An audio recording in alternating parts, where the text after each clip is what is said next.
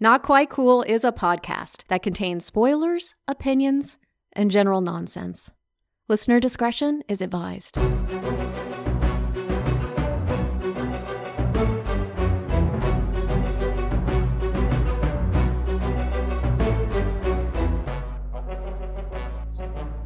What? Who's recording this? As long as it's not you, I think we'll be okay. It needs to be recorded. Leave meeting. Got it. He What? literally, he literally was like, "You're not gonna find it on there." It took. I, I searched for four weeks, and I literally typed in Zoom, and it was the first one that popped up. Yes. Not true. Not true. Oh, Well, you know. I- Second. If you Oh, listen I mean, to I the mean, beginning, 100% true. I mean, 100% true. if you listen to the beginning of last week's episode, you can hear the fear in my voice. Who's recording this? Are we sure we want to do this? Yeah, yeah, we're fine. That was actually Okay. Fear, that was actually Fear Street episode four, if I'm not mistaken. Yeah. Exactly. 2021. Recording. Um, well, uh, welcome back, everybody, to another episode of Not Quite Cool. Uh, we're here, all three of us, the triumvirate of dumbasses, uh, reunite. Uh, and we're going to do another speed episode, just going through this because we have so much to talk about. And Rob hasn't seen anything. So we're going to try to keep his attention as much as we can. Um, I've got an audition to work on, so you guys talk, I'll just I'm gonna you may hear me talk with a bad southern accent. just in the, back, in the background, you just hear it. I do declare. No, no. Now, I know the Supreme Court called for an immediate stop for the mixing of races in schools. How's What that? was that? Schools? What was I that? don't know. I gotta, I gotta Schools. really Listen- got to work on that. Just listen to how Chad talks. Yeah, that he said that before. But you know, I feel like Marvel's not going to be happy with you reading their sides on this Yeah. podcast. mhm, mhm. For Civil War, man. I don't know. Yes, Mar- exactly. Marvel racism. Boom. Yeah. Um, good lord. Uh, I'll, I'll mute myself when I'm working my lines. Okay. Thank fucking God. Because nobody needs to hear what you butcher lines with. Today's, Um, uh, today's podcast is horrible acting. Thank you.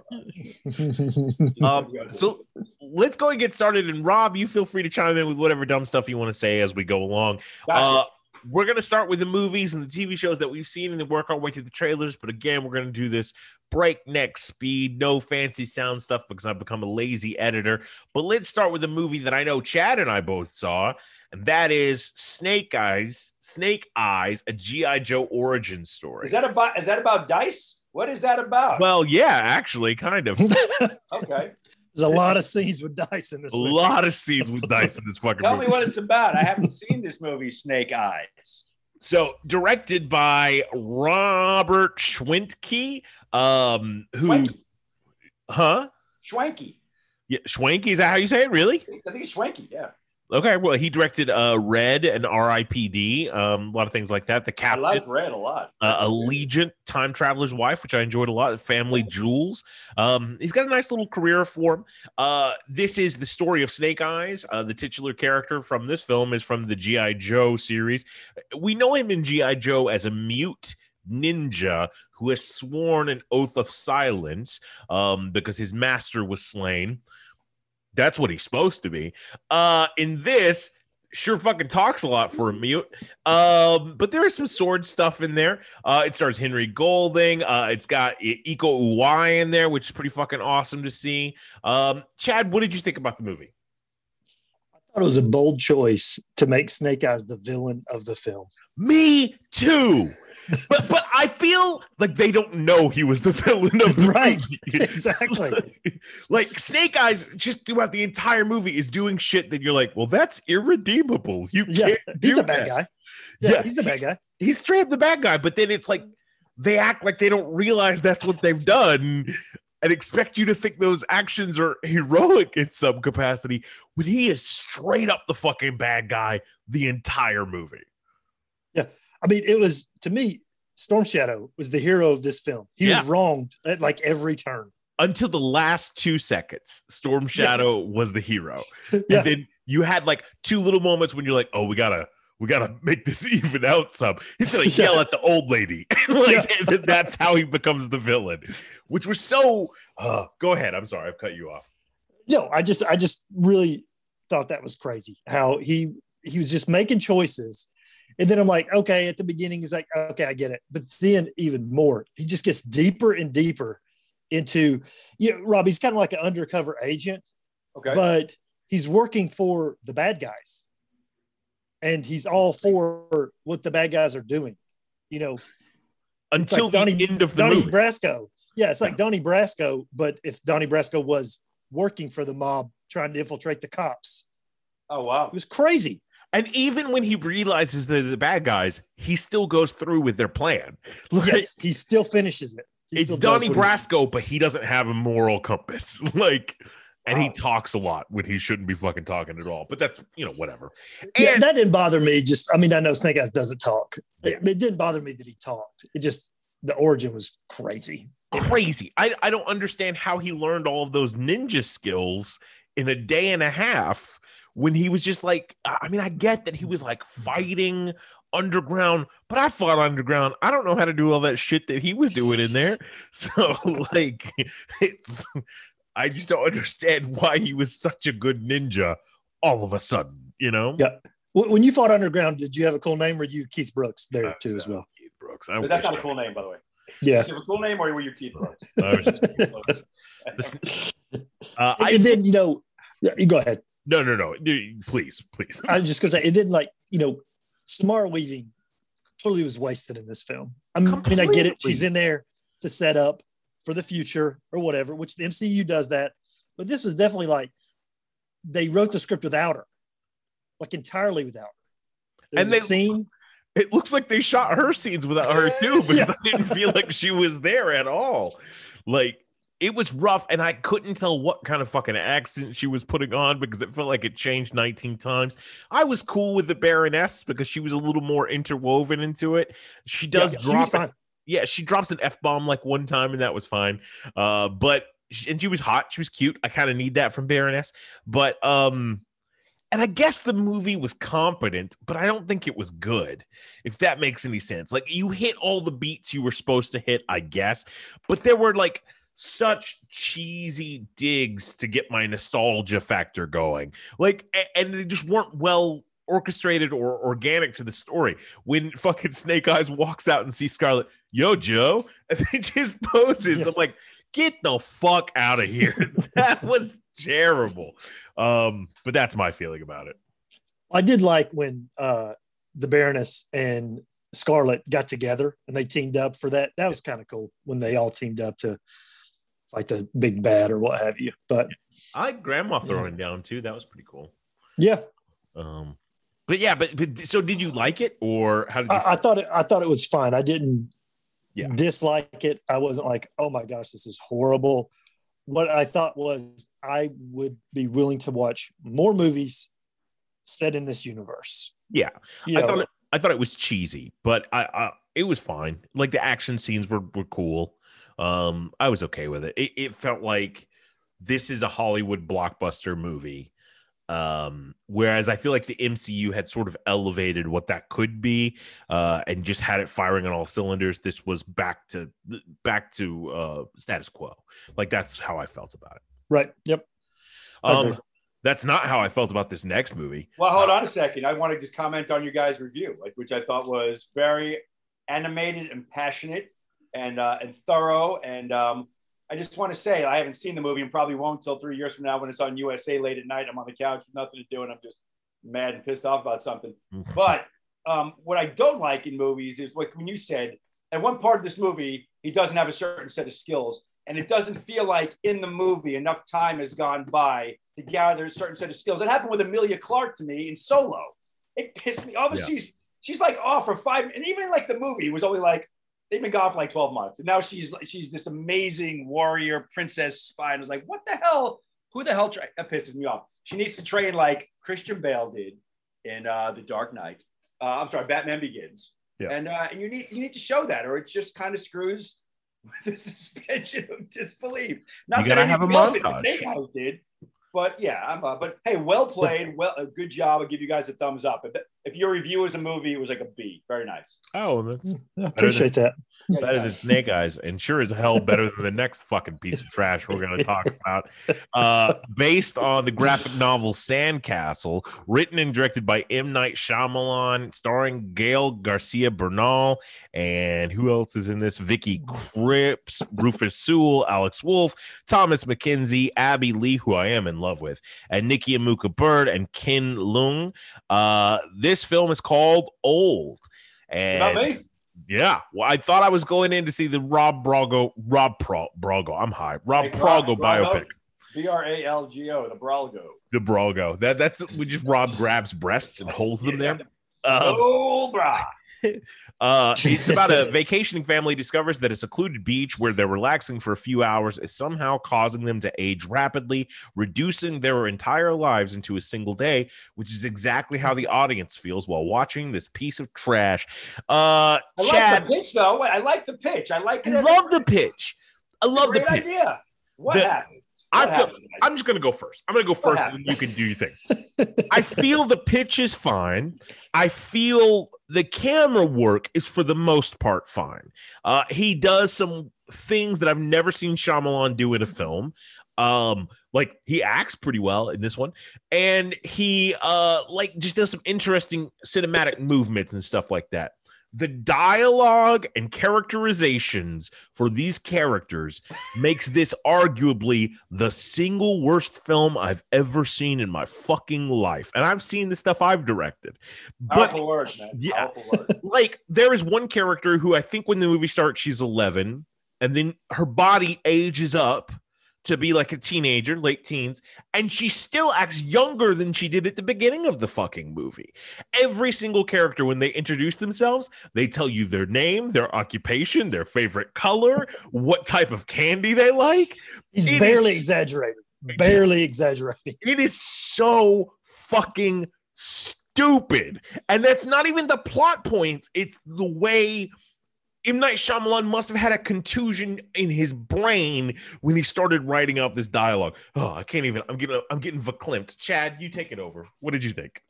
I thought the movie had two problems: the script and the acting. And the acting might just be because of the direction. Yeah. so those are two big problems, I'd say. You know, as far as I go. Barely I, fe- I really felt like this was Shyamalan's vomit draft, which is totally fine. People have a vomit draft, but then you go back and you fix the dialogue, you fix the structure, you fix everything. He wrote his vomit draft and he was like, "Oh, it's COVID time. We got to get this out right now." And Yeah. they just started shooting. Is what it seemed like. This makes fucking the happening look like Citizen Kane. And I'm fine with the happening, but that's the only way to make you Oh. understand it. Go ahead, Chad. I'm sorry. Well, I, I just felt like that. The one thing that I did like about the movie, and this is Shyamalan, is I felt like that there was a sense of dread that that was pulled off watching the film. Yeah, because I was dreading that this movie was going to last another hour. So I did enjoy the sense of dread, but I mean, literally, there's a guy like Keith was saying. He, he gets introduced and he's talking to somebody, and he's like, "Yeah, my name's Jerry. I'm a nurse, by the way." And then, like three seconds later, the other guy walks off, and somebody else walks off. He goes, "I'm Jerry. I'm a nurse." Like, like, it, would have been fine if he says, I'm a nurse, by the way.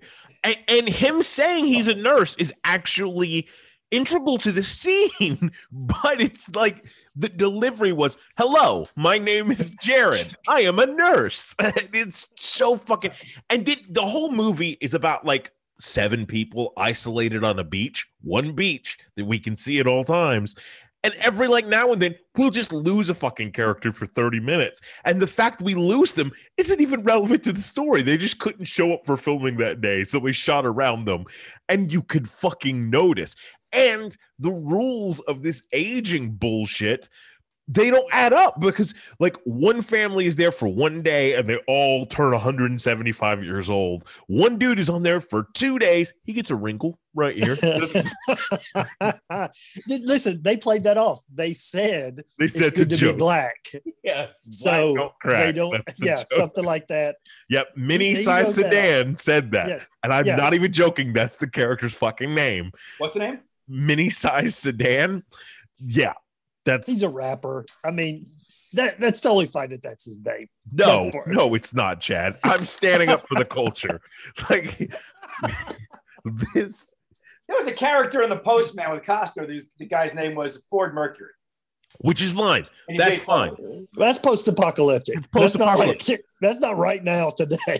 I would I would even be cool if this character was mini-sized sedan as long as he wasn't wearing like a see-through cardigan and he wasn't his mm. only lines in the entire fucking movie are damn damn He damn he said, "Damn." He was like Ron Simmons. That was his lines. He just But he, he "damn," didn't no matter what happened.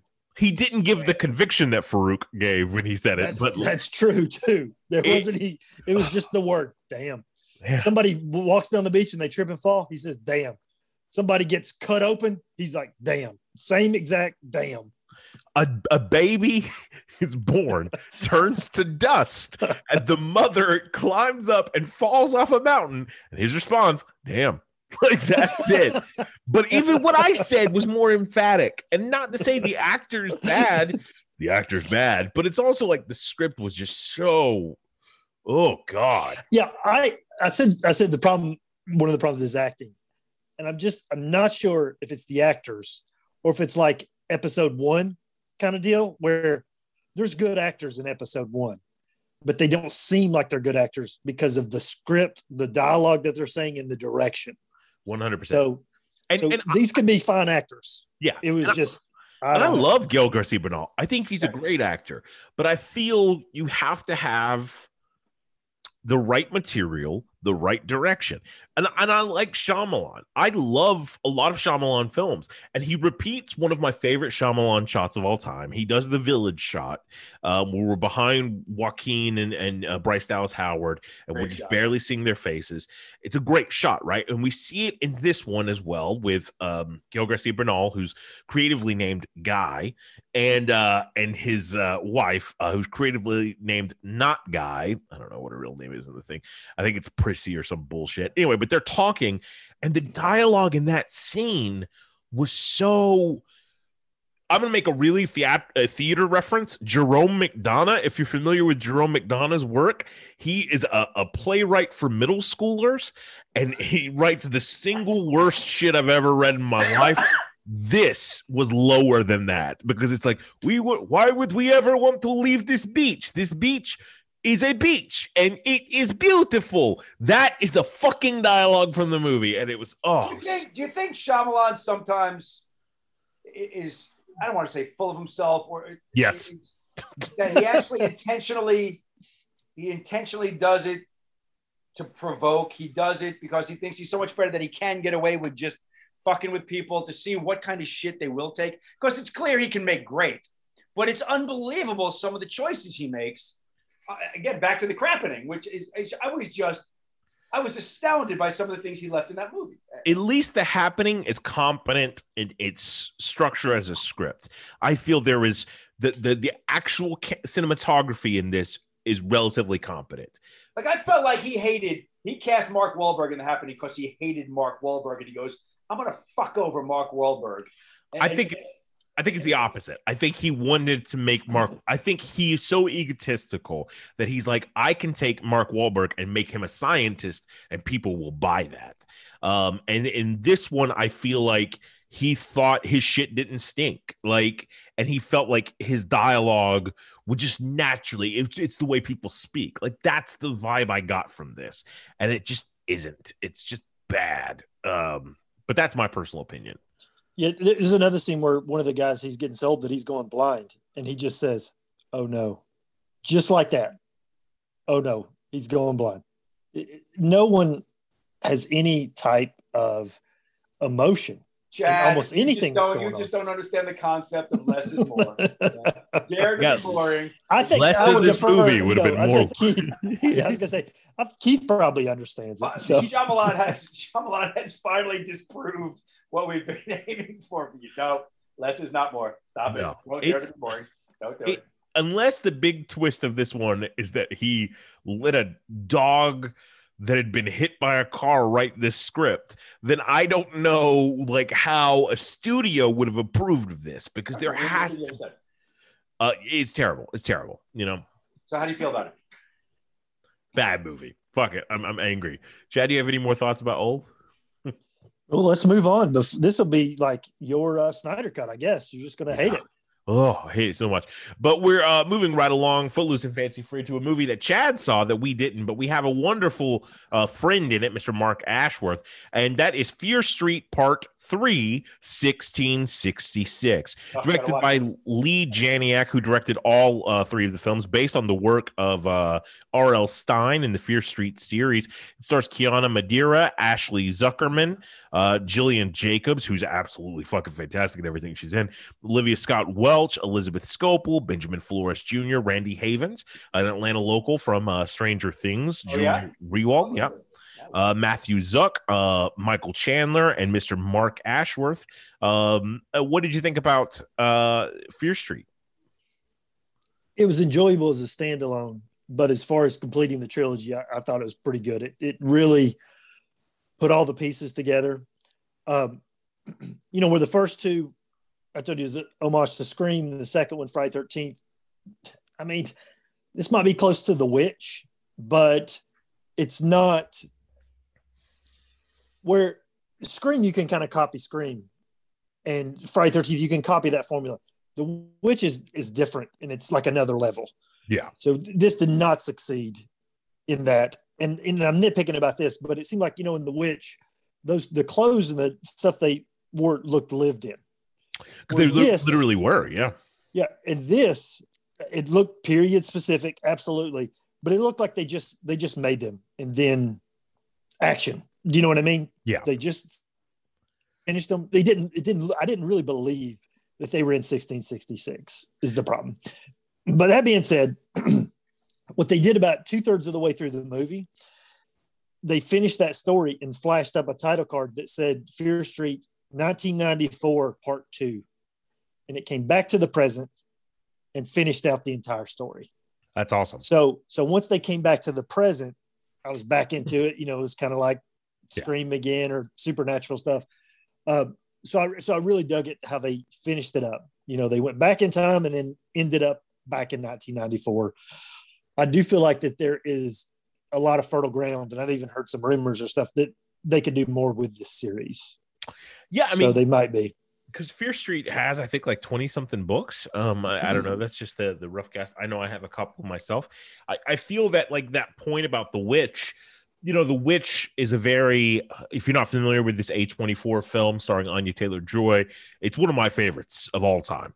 And it's because it's such a unique experiential sort of horror film, they literally to write the dialogue chopped up a bunch of books from a specific year. I think it's like 1632, and then they made the dialogue out of all the books they could find published in that year, and all of the wardrobe were actually costumes from the time period, so th- that we still have. So the, you know, explains wow. a lot of the lived in.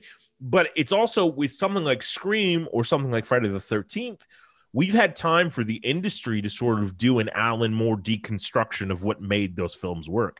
I feel Witch hasn't necessarily had that. Um, but I, I, am excited to see it. I'm excited to see the Fear Street just because you you sort of praised it uh, enough that I, I, need to check it out.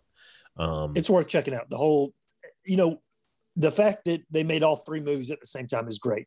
Yeah, you know, 100%. they released them all a week apart. I which is its yeah, own it's not sort of exper- experiential thing. Like I think that's cool. That's a cool little. It was the same director for all yeah. three. Yep. You know, a lot of the same actors were in all three movies. Yeah. Yeah. I, feature, I, dug were the they feature length or were they were they feature length or were they episodic length? Yeah. No, they were like two hours a piece. Jeez. I mean, they were. Yeah, they were feature length. Cool. Well, I you know I think it gives a, a, a cool jolt to the young uh, adult horror uh, franchises out there, uh, and that brings us right into our next film, which I think we're gonna have a little bit of a review of, not much. Uh, uh, directed by Tanya Wexler, starring Kate Beckinsale and Jai Courtney and Stanley Tucci. Jolt tells the story of a bouncer with a slightly murderous anger management problem that she controls with the help of an electrode-lined vest she uses to shock herself back to normalcy whenever she gets homicidal. Now, Chad and I didn't watch this, but I hear that Rob watched at least five minutes of it. Rob, how did you feel about? I watched. I watched approximately an hour of this, and I, will be brutally honest. I was enjoying the hell out of it. It was so much fun. it wasn't taking itself seriously. The production value was beautiful. It was beautifully shot. There was energy in the camera move. I mean, I, would like to see what's coming next from this director. Kate Beckinsale is awesome on camera. She's so good. She's fearless.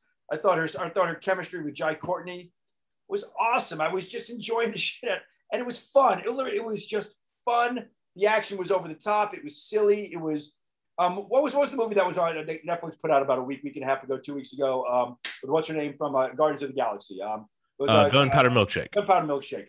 I felt like it was a bigger budgeted. The, the, look of it and the feel of it sort of had that feel, that energy infused, but it, it was production value was bigger and better. And and I was I was with it, and I was having a great time. I literally was smiling.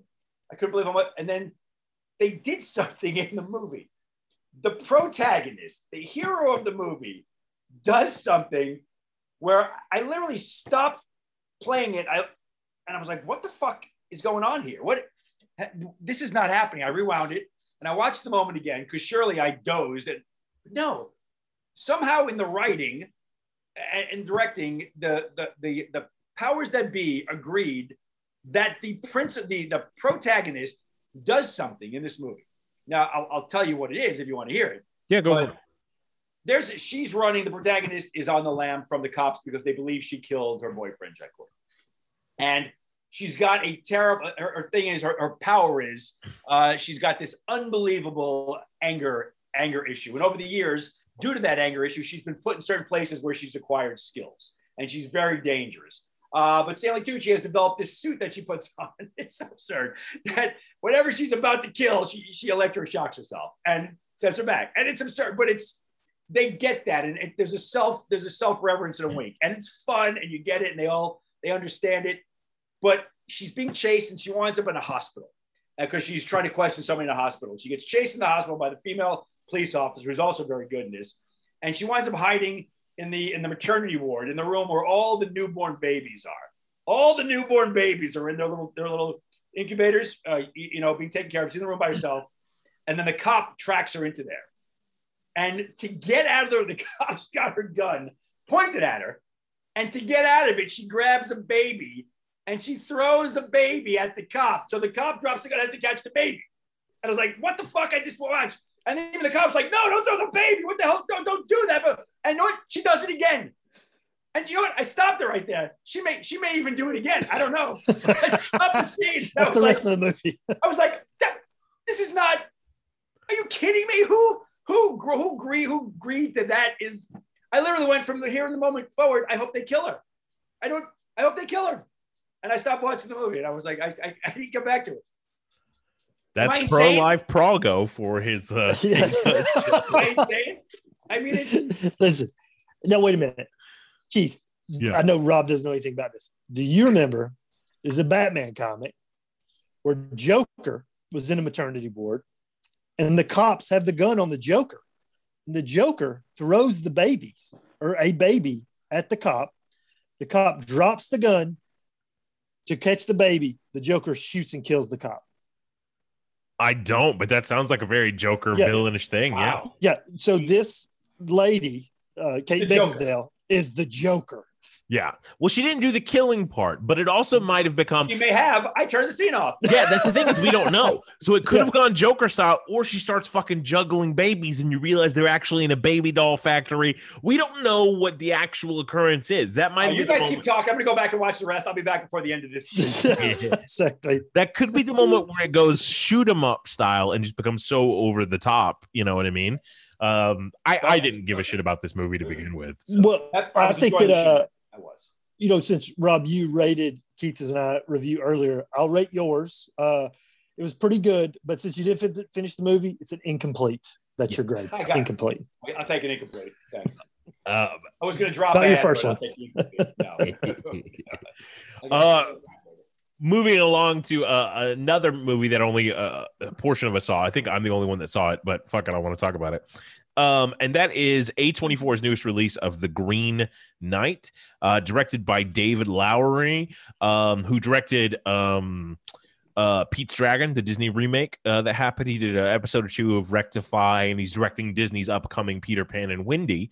Um, the film stars Dev Patel, Alicia Vikander, uh, Joel Edgerton, um, Sarita Choudhury, um, and then uh, some of the people from um, uh, The Witch, Kate Dickie, who played the mother, and Ralph Ineson, who played the father.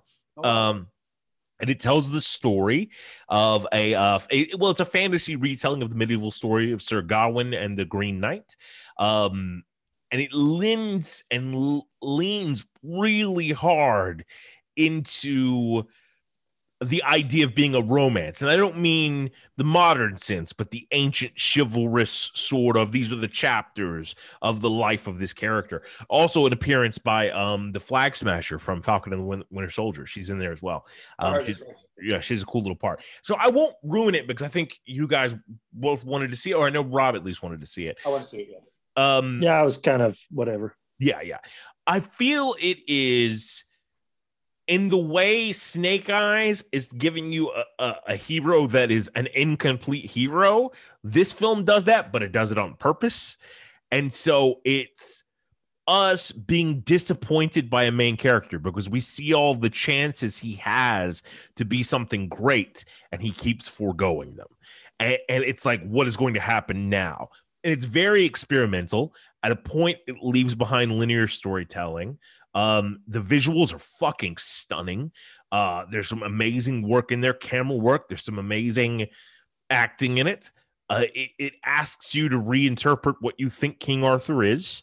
Um, and in like this weird combination of being more historically accurate, but also there's fucking giants, and it's and there's not as much fantasy stuff as I thought there would be, but it's beautiful when you do see it because it's unearthly, but feels more from the dirt than anything I've ever seen. I wish films were all like this because it's it's so dark and beautiful at the same time. Uh, I don't think Chad would like it because it gets weird and experimental. Um, and Well, you know, my daughter did see it and she did not like it. yeah, I, I We have a we have a similar taste, but not always. But she did not like it. She said it was visually beautiful. Yeah. But Yeah. she did not like this movie. it's That's a hell of a cast. Cool. Yeah, it is what I wanted. It's where I thought story wise, just story wise, it's where I thought the Iron Fist show was going.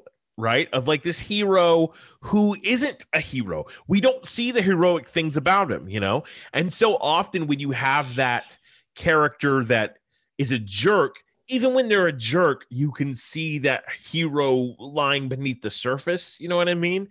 Um, and with the Iron Fist show and Danny Rand, you couldn't. And I kind of liked that idea. And with Dev Patel's performance, you can't. And I like that idea too. And it's all about will he ever make the right choice? You know, will he ever get it? Because we as the audience get it long before he does. And, uh, and it's interesting. It's just cool. It's a very good, I, I liked it a lot. Um, but I could understand why people don't because it's a, a weird ending. Uh, yeah, and it's just a weird movie altogether. The end. That's all I got. I rambled for a while. right. Um, but you know, with that movie's about power, um, and who has the the right to wield it. So is our next program, uh, and that is five episodes of uh, Masters of the Universe Revelation, uh, with.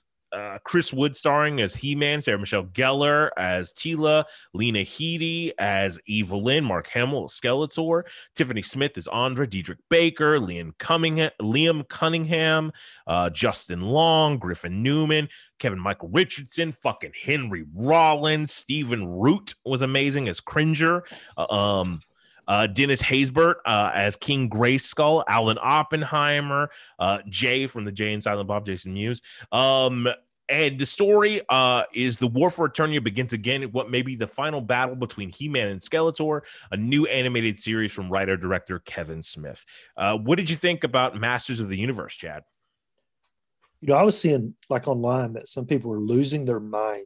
Losing their Over- fucking minds. Like their childhood was ruined Yeah. because it was a Teela show. It was a There was a secret girl. Teela show. Yeah. Yeah, it was a He-Man. It was Teela. Yeah. You know, people were like, they should have changed the name. And the, somebody replied, it's called Masters of the Universe. Mm-hmm. they did change the name. It's not He-Man and the Masters of it. It's, It's not. Masters. Of, they did change the name. Yeah, it's not misters of the universe Yeah. either. We can have some ladies. exactly. so that means that I wasn't mad that it was a Teela show. Me either. It was fine. We've talked about this before. As much as I enjoyed or had nostalgia, I should say, for the He-Man cartoon, it was a very shitty cartoon. Yeah. It was horrible. Yeah. It was, you know, it was for five-year-olds basically to sell, you know, toys. So they weren't ruining anything No. by having He-Man not in it most of the time. So this this was totally fine for me. The fact that you know Teela was the protagonist and you know she was doing everything. I loved. I thought Evil-Lyn was incredible in this. She was awesome. that turn, that last fucking line that Lena Headey gives in season uh the episode five of uh I was just starting to like you kids. And then Yeah. like she spends all of this time complaining about the toxic relationship with Skeletor, gets close to Orko, who now becomes an important character for the first He's time. in not a joke. life. Yeah, he's not Yeah. a joke. And then she just goes back to fucking Mark Hamill at the end of it. Like, oh god, it was it was heartbreaking. It was crushing. Yeah, Uh, uh, yeah, I, I dug it. I mean, I, I'm ready. I watched some more whenever you know part two or whatever it's called comes out. Yeah. uh, and I really I thought it was cool too that you know Tony Todd. Uh, I forgot who he was playing. The scare Scare glow. Scare Glow. Not obviously Tony Todd sounds like Candyman because he's Candyman, but they even modulated his voice to sound like Candyman Yeah. from the Candy. I thought that was pretty cool. This scary character, Yeah. is Tony Todd, but also Yeah. souped up a little bit to sound just like Candyman. Yeah, t- to me, it's like I feel this show is more in the line of the toys than the animated series ever was, and and I say that because you can't do a continuous storyline and still represent what the original cartoon was because the cartoon never did that. The cartoon was always episodic and you didn't have follow through. So just by having one continuous thread going through it, you're taking yourself away from what that original show was and introducing characters like Scareglow and uh, Stinkor, who were never represented in the show, only in the toys. And that opening sort of drove that home to me. This, to me, going back to a Batman comic, was No Man's Land. But in the He Man universe, right? What happens when our main protagonist is gone? And it even felt more like a comic book with Triclops having the cult and all that stuff. Like that felt like it would be right at home in the pages of a comic book and I was totally, you know, people are complaining that He-Man's not on the show. He's in every goddamn episode. Uh, Every episode. every episode. It just might not be the way you want it to be, but I feel like the second half is going to be exactly that. I feel it's we watched Infinity War. Endgame is coming, and Endgame is going to give you everything you wanted, but you just have to build it up so that those dramatic stakes exist there. You know? To, to me, it was very much like the Transformers animated movie, and the fact that Optimus Prime gets killed at the beginning, Megatron gets killed at the beginning. Yeah. you know, in a duel, just like this. The new person takes over, Hot Rod, Teela. They're going on a quest to still, you know, save the thing, and you've got all these other characters showing up. It's still He-Man and the Masters of the Universe. Yeah. it's just new people, different people, and people from the cartoon and the toys are all in it. They're Yeah. all in it. I think it's a great. I, I love the 2012 Teenage Mutant Ninja Turtles because it sort of tries to iron out the mythos so we can understand how these things connect. And I feel this is what this did. Like I got to see the hell that the people in Eternia are scared of. That's cool. I, I never even knew that's something I wanted. Um, so yeah, I, I can't wait for the second five. I think I, I really had a good time with this one. Um, Let me I'm ask ready you, for it, did they ever do a uh, crossover with Scooby Doo? Any point? They didn't. But sadly, that does bring up the uh, lady who voiced the grandmother in Courage the Cowardly Dog passed away uh, this this Oh my week, and they did like a bunch of uh, awesome, sweet tributes to her uh, with Courage and all that stuff. I am just a bearer of bad news. Yeah. Oh, always. Um. Yep. Uh to some men you might be a bear of bad news who knows listen i think um the next film uh i think me and rob watched uh directed by Navot Papushado. I've never said that, and I don't think I've ever said it right, nor will I ever. Um, it stars uh, Karen Gillan, Lena Headey, again, Carla Gugino. I don't know how to say her name either. I'm just bad at these. Uh, Michelle Yeoh, uh, Paul Giamatti, um, and it is called Gunpowder Milkshake, premiering on Netflix. Three generations of women fight back against those who could take everything from them. Also, Angela Bassett's in it. She's wonderful. Um, Rob, what did you think about Gunpowder Milkshake? You know, I, I think it was. You could tell the budget was a little lower, a little smaller. They sort of contained. Uh, a lot of it was uh, just very intimate scenes. You know, with uh, Karen Gillan, who's great. I love her to death, and and the kid. I thought it was a good story. I, I enjoyed it. I think it was worthy of watching at home on Netflix.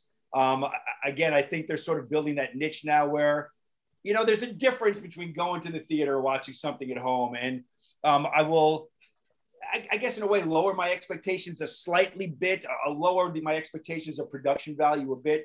That being said, they got really damn good actors to go toe to toe with each other. I thought the choreography of the fight scenes were a lot of fun. And I thought most people did a good job. I thought, you know, weird. And again, as, I'm a huge Karen Gillan fan, I thought her I thought her fight scenes, I thought she was a bit stiff compared to everybody else. I kind of felt like I was watching her kind of hit her marks a little bit, whereas as some other people, it was it was more alive. Um, but it's worth a watch to me. I think again, visually, really, really nice. Again, I was gonna say, like I said before, visually it sort of reminded me a little bit of Jolt in a way. The colors very bright, very vibrant, creating almost a, a different world, a, a Sin City-esque world, but brighter and more vibrant.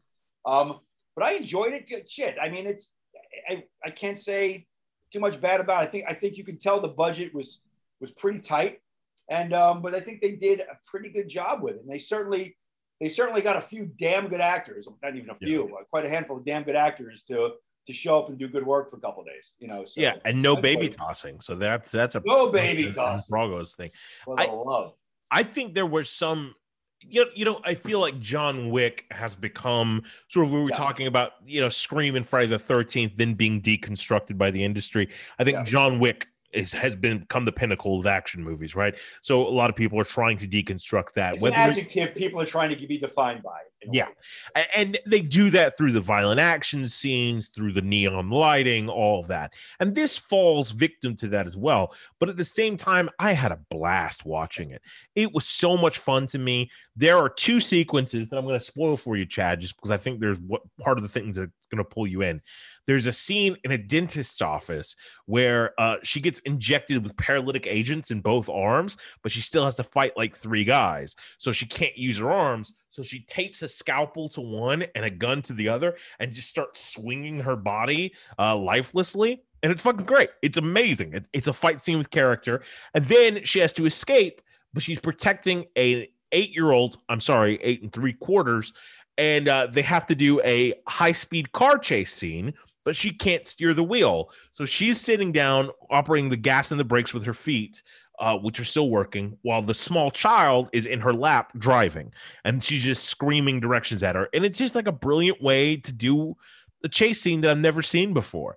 And it's just, it's fun. And it's a lot of actors just having a good time, it looks like. And there's one beautiful dolly shot as you just see a massacre in a diner. Um, just a lot of cool stuff to it. Uh, if you have Netflix, check it out. It's great. They they love their slow mo, their dolly slow mo shots, and just uh, the specificity and the detail of the the gunshots to the head and the, and the explosions of the body were just. I almost felt like it was like they were making a Pollock painting. It was a slow pan as they were just throwing body parts and blood against the wall. It was uh, it was it was pretty. No yeah. babies. Super, no baby. Well, babies, but no babies being thrown. That's the, exactly. distinct difference. Uh, and also in our next show, I don't think there's babies being thrown, but there's some aliens who we don't know their age. Uh, and that's Star Wars: The Bad Batch. Uh, we had two episodes come out. One was called Infestation, um, and I don't know what the second one was about. Uh, what was called? First one was like the Descent with Star Wars characters and bugs and trapped. I wish. Yeah, I mean, kind of, kind of. They're trying to get spice out and all that stuff. And the second one has brought us to the beginning of the end as we see Hunter and your boy Crosshair cross paths again. How did you feel about these two episodes of Bad Batch? The the first one was kind of like a throwaway, you know, where they were, like you said, doing the being in the caves and stuff.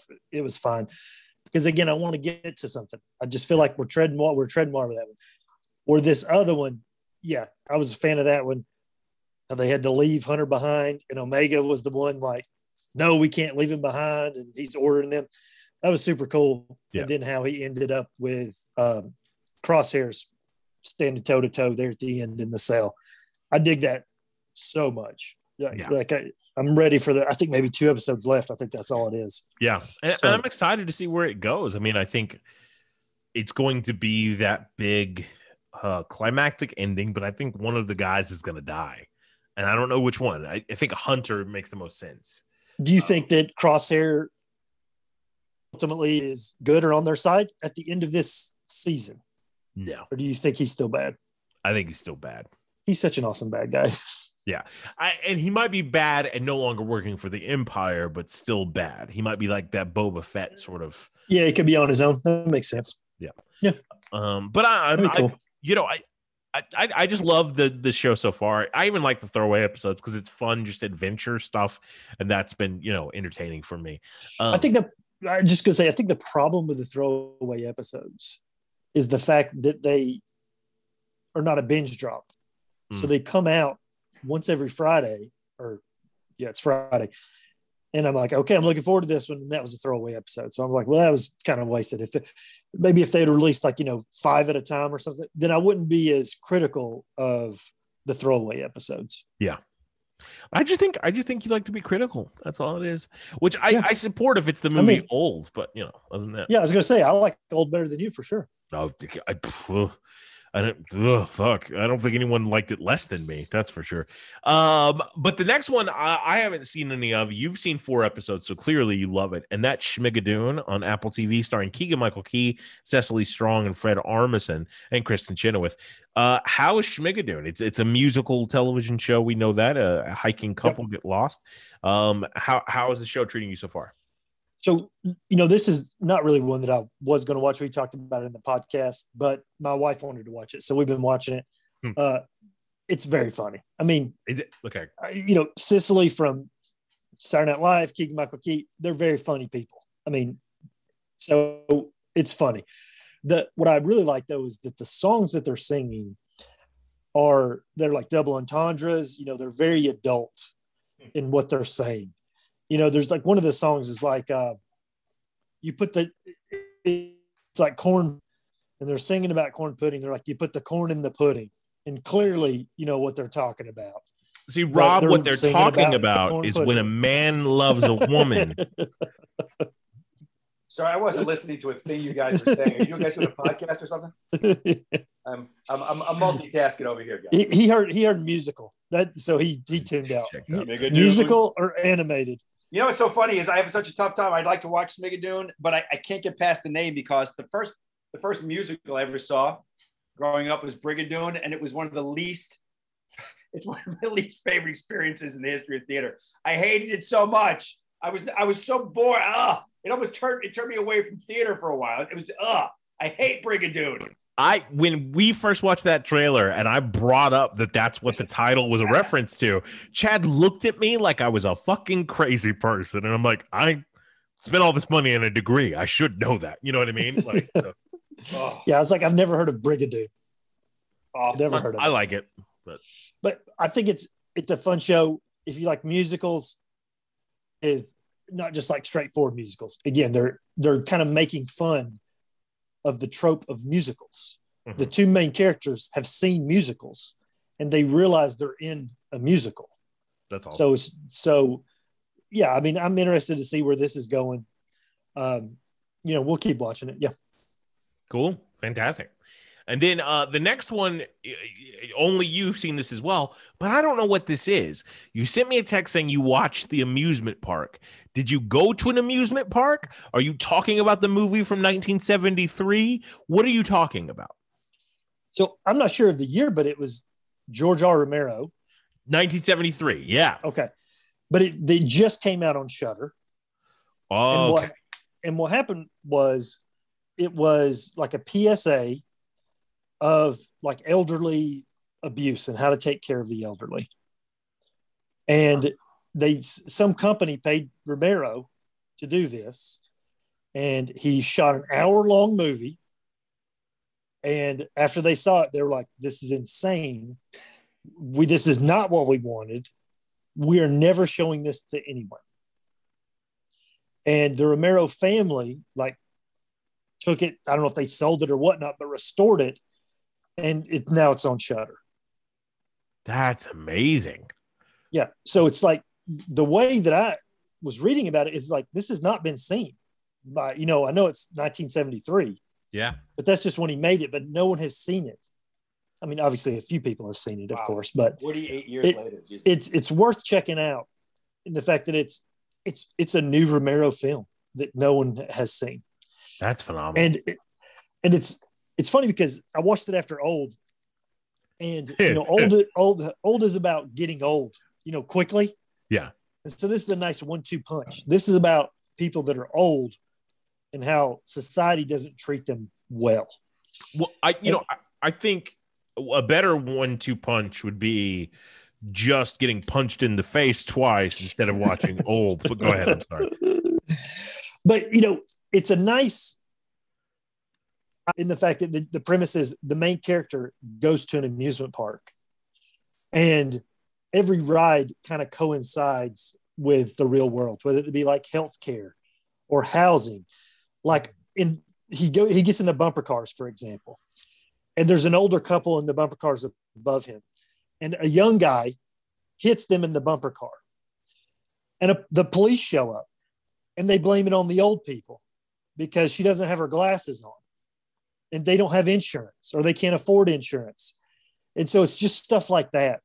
So it's just You know- straight up 70s trippy PSA, but just this it's one straight from George definitely Romero. like one hour PSA, you know, about just hey, look after old people, guys. Society doesn't. We need to look after them.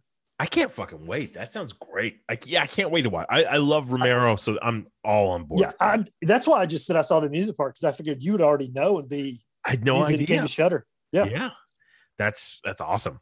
Well, fantastic. Well, then uh, we have one more movie that we saw to talk about, um, and that is uh, the Disney uh, film directed by Jean Collet Serra, who also directed the 2005 House of Wax, starring uh, um, Paris Hilton. He also directed Orphan. He directed Unknown, which is a great movie. Nonstop, Run All Night, The Shallows. Uh, he's directing the upcoming Black Adam. But the film we're here to talk about today is Jungle Cruise based on Disneyland's uh, theme park ride, where a small riverboat takes a group of travelers through a jungle filled with dangerous animals and reptiles, but with a supernatural element. The film stars Dwayne Johnson, Emily Blunt, Edgar Ramirez, Jack Whitehall, Jesse Plemons, Paul Giamatti yet again, uh, Dani Rovira, uh, Mr. Mark Ashworth's in there, Mr. Um, Vince Pisani's in there. Uh, so we have a bunch of cool, awesome Atlanta actors that, make appearances on. Uh, Piper Collins is a local actress.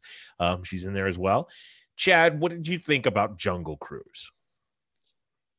This was kind of like the mummy with a little bit of pirates mixed in with Yeah. the rock. Yeah. Mostly the mummy. Mostly, mean, even down to the CGI to me looked a lot like the CGI from the mummy in that 1999. time frame. Yeah, yeah, it wasn't like the best CGI in the world. It was fine. it was fine. But you know, The Rock is awesome and like everything he does. I love The Rock. And Emily Blunt is awesome in this movie too. yeah, So I like the movie. That I love it? No, it, it was perfectly fine. I loved how the the Disney ride of the Jungle Cruise was a lot of what The Rock was doing at the beginning with Yeah. the fake stuff. And I love how when you go when you do the real ride, they're doing corny jokes, and The Rock's doing corny jokes. Yeah. So so I thought it was very well incorporated into the ride. Yeah. At Disney, I thought it was well done in that regard. So it was a fine movie. Uh, I heard they're already, you know, potentially talking about a sequel. I would watch a sequel. It's fine. I mean, Yeah. The Rock's great. I would watch it in a heartbeat. I'd really like. Here's. I I really enjoyed this movie a lot more than I thought I would. I to me, I think it's my favorite Rock character he's ever done. Um, oh, jeez. because Did you ever watch The Rock in wrestling? Uh, yeah, touche. But I feel like this Rock is much more fast talking, fast paced. Um, and I did not see the twist with his character coming at all. Me neither. Nope. Uh, I did not see that by any stretch of the imagination. Um, I didn't really care for the villain. I loved fucking Emily Blunt in this movie. She was great, and the the chemistry they have isn't typical chemistry. That section where they're underwater and he's trying to give her breath and she punches him in the face was like one of my favorite scenes. And then I love the fact you have an openly gay character and you come out and say it like in the movie. Um, and I've been watching Good Omens lately with Jack Whitehall, and, and I know Jack Whitehall from like just stand up comedy stuff. That's how I've been introduced to him. So now he's in this Clifford the Big Red Dog, all of this stuff. It is a great fucking job. I feel his broken leg healed itself really fucking quickly at the end of it. I feel like why not just leave the rock there in his true form as a rock instead of changing him back and all that stuff, whatever. Um, but I, I had a great time watching it. Maybe a little long, but I, I did break it up in half. And uh, yeah, I, I feel it hits all of those Pirates of the Caribbean notes that it has to hit because that that does seem like it's the model they were going after. Um, the weird mutant monsters were fun. They were cool. Snake guy, bug guy. I felt like I was watching Toxic Crusaders. Um, yeah, I, I dug it. But I do agree though with what you said as far as like the villain. I, I do think it was a weaker Yeah. villain. Even, the fact where you kind of had two villains, but two villains didn't make one. You know what I mean? With Yeah. Plemons and the other guy, the Aguirre, which is Yeah. weird because like I associate Aguirre with Aguirre, the Wrath of God, which is a fucking terrible movie if you're an animal fan because it's where they actually kill the animals for real in the movie. oh my goodness. Yeah, so there's like a famous scene of them decapitating a, a monkey, and it's like that's why it's famous, right? Um, and so like to hear when I heard that name, I'm like, hold the fuck up, that's where we're going with this. Um, but again, I loved it. I liked it. If you guys want my Disney Plus password to watch it on Premiere, feel free to hit me up. Um, but that's all of the movies. Now we're gonna talk about some trailers. Coming soon. Coming soon. Uh, and again, we're going to go through this relatively quickly. Uh, the first trailer, we're all going to say that we love it because, you know, who are you going to call if you feel otherwise? Directed by Jason Reitman, uh, starring uh, Finn Wolfhard, McKenna Grace, Carrie Coon, Sigourney Weaver, Bill Murray, Dan Aykroyd, Ernie Hudson, Logan Kim, Celeste O'Connor, Annie Potts, uh, Sydney Mae Diaz, uh, Olive Cooper. The list goes on and on and on. It is, of course, Ghostbusters Afterlife. With a single mom and her two kids arrive in a small town, they begin to discover their connection to the original Ghostbusters and the secret legacy their grandfather left behind. Uh, Chad, what'd you think about the Ghostbusters trailer? This is so much better than that stupid ass clip you had me wa- watch like 10 episodes ago. Oh my gosh. This is what I want to see. Yeah. But uh, I can't remember if it was this trailer, but I, I do want to say this. I also hate when I click on that I'm going to watch the trailer. It shows me two or three seconds of the trailer. A trailer for the it. trailer. Yeah. yeah. Yeah, get out of here. Just show me the damn trailer. I've already clicked on it. Anyway, Yeah, and fuck you, old. That was like, This that was like like I a said- grumpy old man comment. Get off my lawn. I y- tell me, I hate it. Hi, I'm Andy hate- Rooney. Today we're going to talk. Don't you hate it when your trailer has a trailer before the trailer? Um, Oh, yeah, I meant to say this too. I'm mad at you guys. I wore this today, Goonies, because both What you guys suck about Goonies. But anyway, I don't even know what that is. What's a goonie? shut up. So back to this. It was cool. Bill Murray at the end. Uh, you Dan know, on the phone. Dan Aykroyd. Oh, No, you Dan Aykroyd. I'm sorry. No, you Ghostbusters. Oh my Damn gosh. Anyway, it was cool at the end with that. Um, and I do like so the, the female Ghostbuster one was fine. I enjoyed it. Yeah. But what I like about this is this is clearly a continuation. Yeah. There's no like secret like, oh yeah, this happened before and everybody forgot. Maybe this is clearly Ghostbusters 3, you know, is what they're going with. So yeah, I, I'm like you said, of course we're gonna love it. Nostalgia. Let's rock and roll. Yeah, Rob, what'd you think? I want to love it. I like it a lot. I don't love it yet. It's good. I like. I, do- I like the tone's a little different. I like it. It's a little darker, a little more moody. Paul Rudd's awesome. Um, I, I, I'm on board. I mean, I, I'm looking forward to seeing it. I just don't quite love it yet. I'm. I like it. I, I, I think visually it's, it's stunning. I, I I think it looks good. I, again, I'm just. I don't. Again, the, the world's a weird place right now. We've been seeing these trailers for a long time. I I, I think I'm so.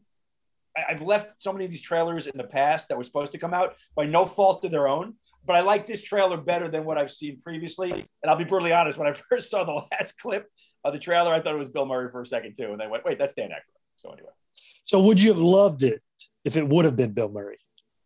You know, it's possible. I, I, I it's, uh, it's possible. It's possible that may have been enough to make me go, ah, fuck yeah, I love it. But uh, um, again, I don't. I'm, I'm a fan of Dan Aykroyd, even though he's batshit crazy. Um, but it was, it was great to have Aykroyd in there. It was great to have one of the one of the originals. Well, I saw this was a, I guess, a toy that's coming out, and it's the three originals. Old. When I say originals, Winston, Yep. Aykroyd, Sure. and Bill Murray in the Ghostbusters uniform, but they're old. Yeah. And so I'm wondering if that is. I think they're all going to be. In actually- it. I think they're all. Oh, gonna I be- mean, I know they're all going to be in it, but like they're suited up. yeah. Do you know oh, what I mean? awesome.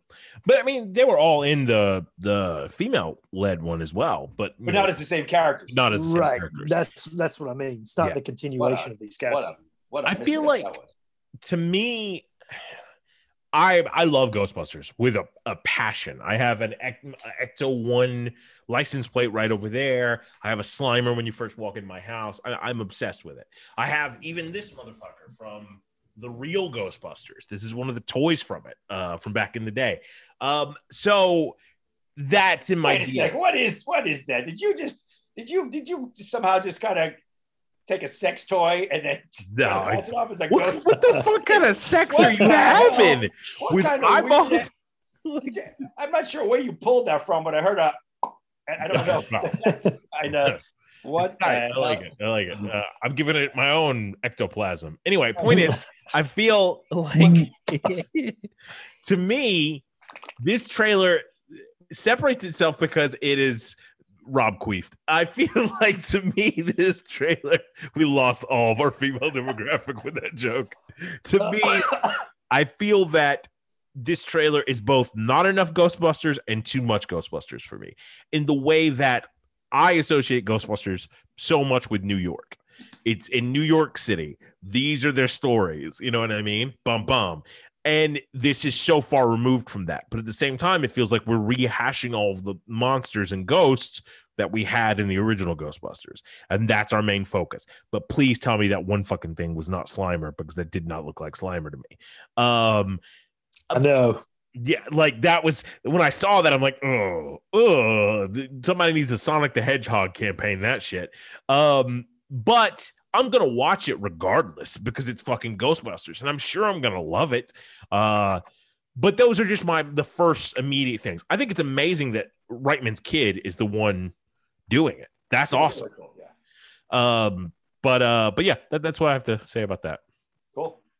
Um, moving right along to our next film, directed by Ridley Scott, who we have two movies this week coming from Ridley Scott. I think we had two last week as well.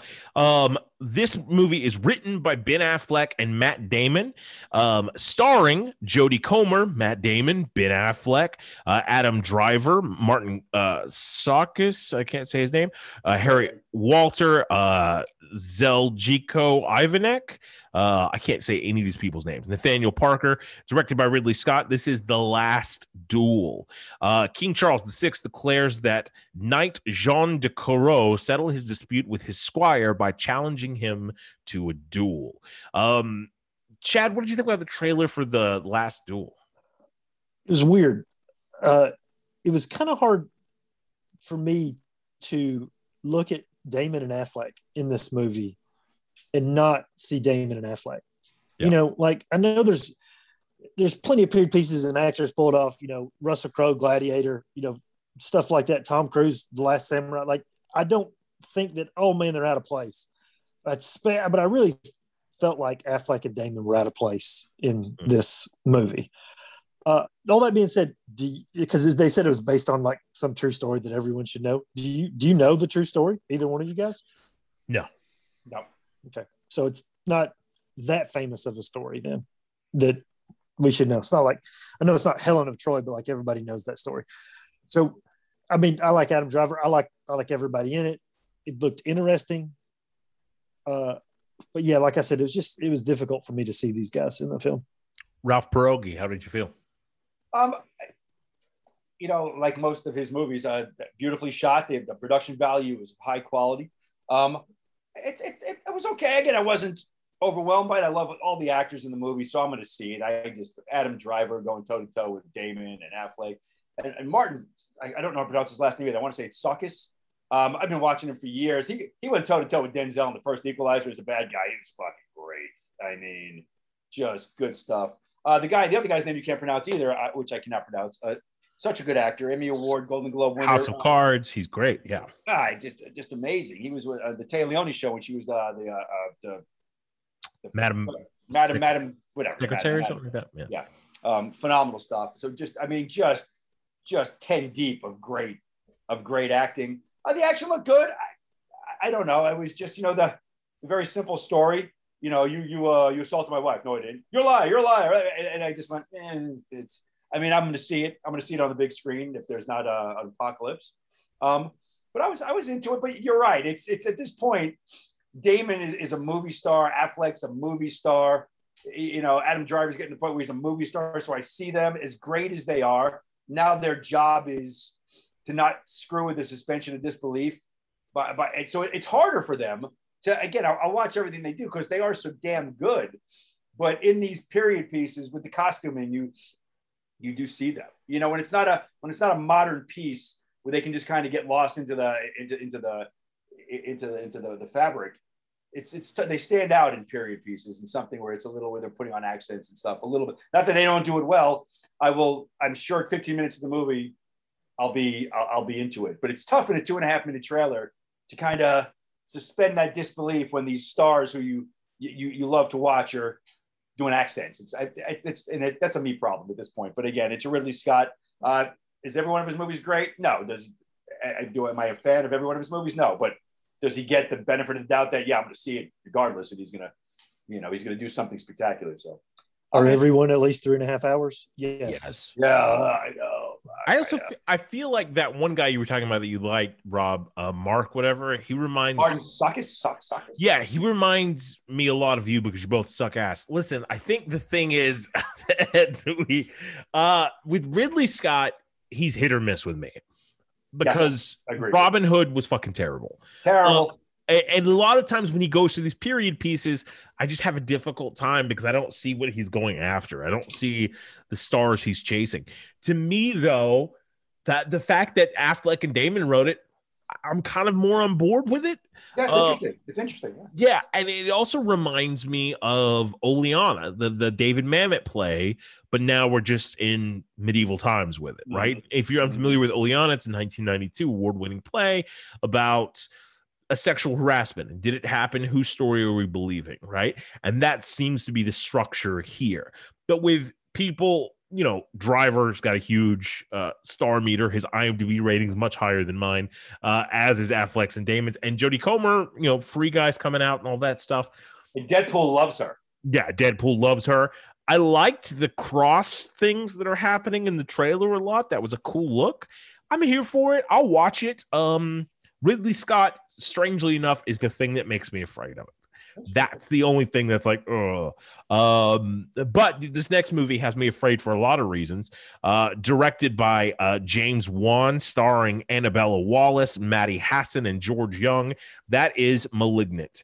Um, the story is about Madison is paralyzed by shocking visions of grisly murders, and her torment worsens as she discovers that these waking dreams are in fact terrifying realities. I don't. I know that Chad's seen this trailer. I don't know if Rob has. Uh, I saw it. cool. Uh, Chad, what did you think about the trailer for *Malignant*? I think that we need to start thinking about James Wan in the same way you think about John Carpenter or Wes Craven. He is a master of horror. He's created franchises like Yeah. the Saw franchise, Conjuring franchise, Insidious. You know, he's he's awesome. And then on top of that, he does other things too. You know, he Aquaman. you know, yeah, exactly.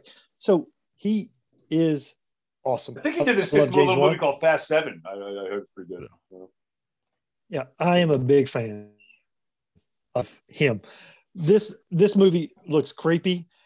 It, it's a familiar, I guess, trope in certain things where you know like these things that are happening am i making them happening? Or you know is there really an imaginary person doing this or am i doing it? And think you know so but it just seems like that it's some supernatural element you know of course you know the way the whole thing but yeah it looks super creepy. I'm i'm gonna watch this. I, I can't wait for this. I love james wan. Rob, what'd you think? Anytime uh, any creature or character uh, does the Bray Wyatt upside down walk on your finger toes and tips, that freaks me the fuck out. Anytime they're walking like a spider and, it's, and you see their eyes, I, it, I can't. It freaks me the hell out. They did it well in this trailer. Uh, it- it's to the point now. Chad and I were actually talking a few days ago. I, I, I think I said I believe, I believe James Wan should be considered for the Mount Rush, one of the Mount Rushmore spots of horror. He, he's been doing it long enough now, successful enough and like Chet said, it's not just like he scored with one. Oh my God, multiple different series. Um, he's just a master storyteller, and horror seems to be his his genre. I think again, he's you know good storytellers are good storytellers. I think regardless, but he just he knows horror, and it's it looks creepy. I, I got creeped out at the trailer. I, you know, I, the only reason I wouldn't watch it because I'd be afraid to be scared. That's the only reason I wouldn't watch it. I, I feel he's like, saying it like a joke but he really means it I know. yeah, I- one hundred percent, one hundred percent. I was covered. I feel like for me, James Wan has this a a love for the '70s, b a love for demonology. Um, but the thing that separates him in my mind from Carpenter, uh, mostly because I, I like that analogy though, is that James Wan knows how to make a blockbuster horror movie, whereas like Carpenter was always his films are monumental, but they always felt like a little bit of an outsider sort of, you know, film. You know what I mean? Where Wands are always going for that popcorn. This is the mainstream, streamlined version of horror, and and one is defining it, right? Um, and he does it flawlessly every time. It isn't to me as scary as something like The Witch, but it's hitting all the right buttons, and so I'm I'm still going to watch this at the beginning of it, it felt more like a giallo movie. By the end of it, it felt more like Wan's version of Gothika or something like that.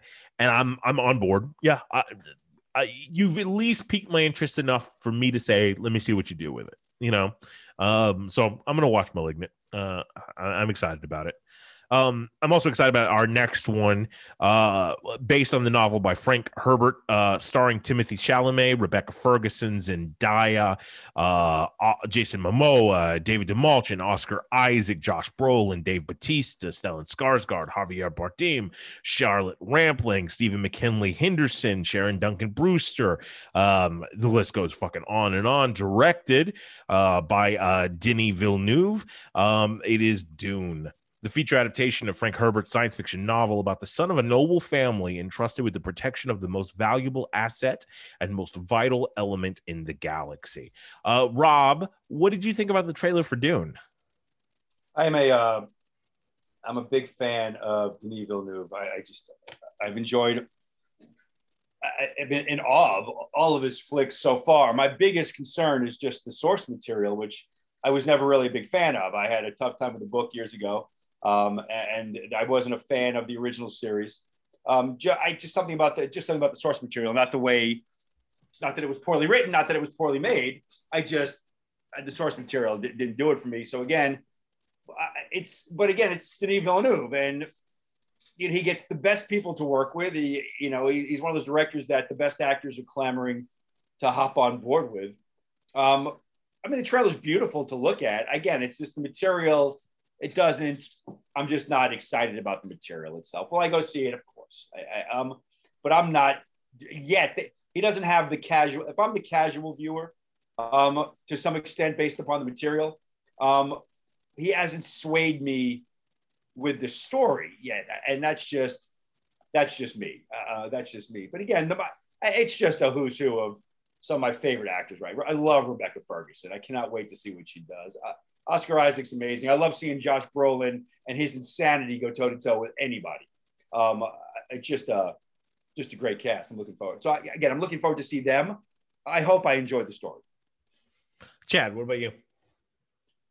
I mean, the trailer looked visually stunning, but similar to the Tomorrow War film, this trailer felt like it would never end.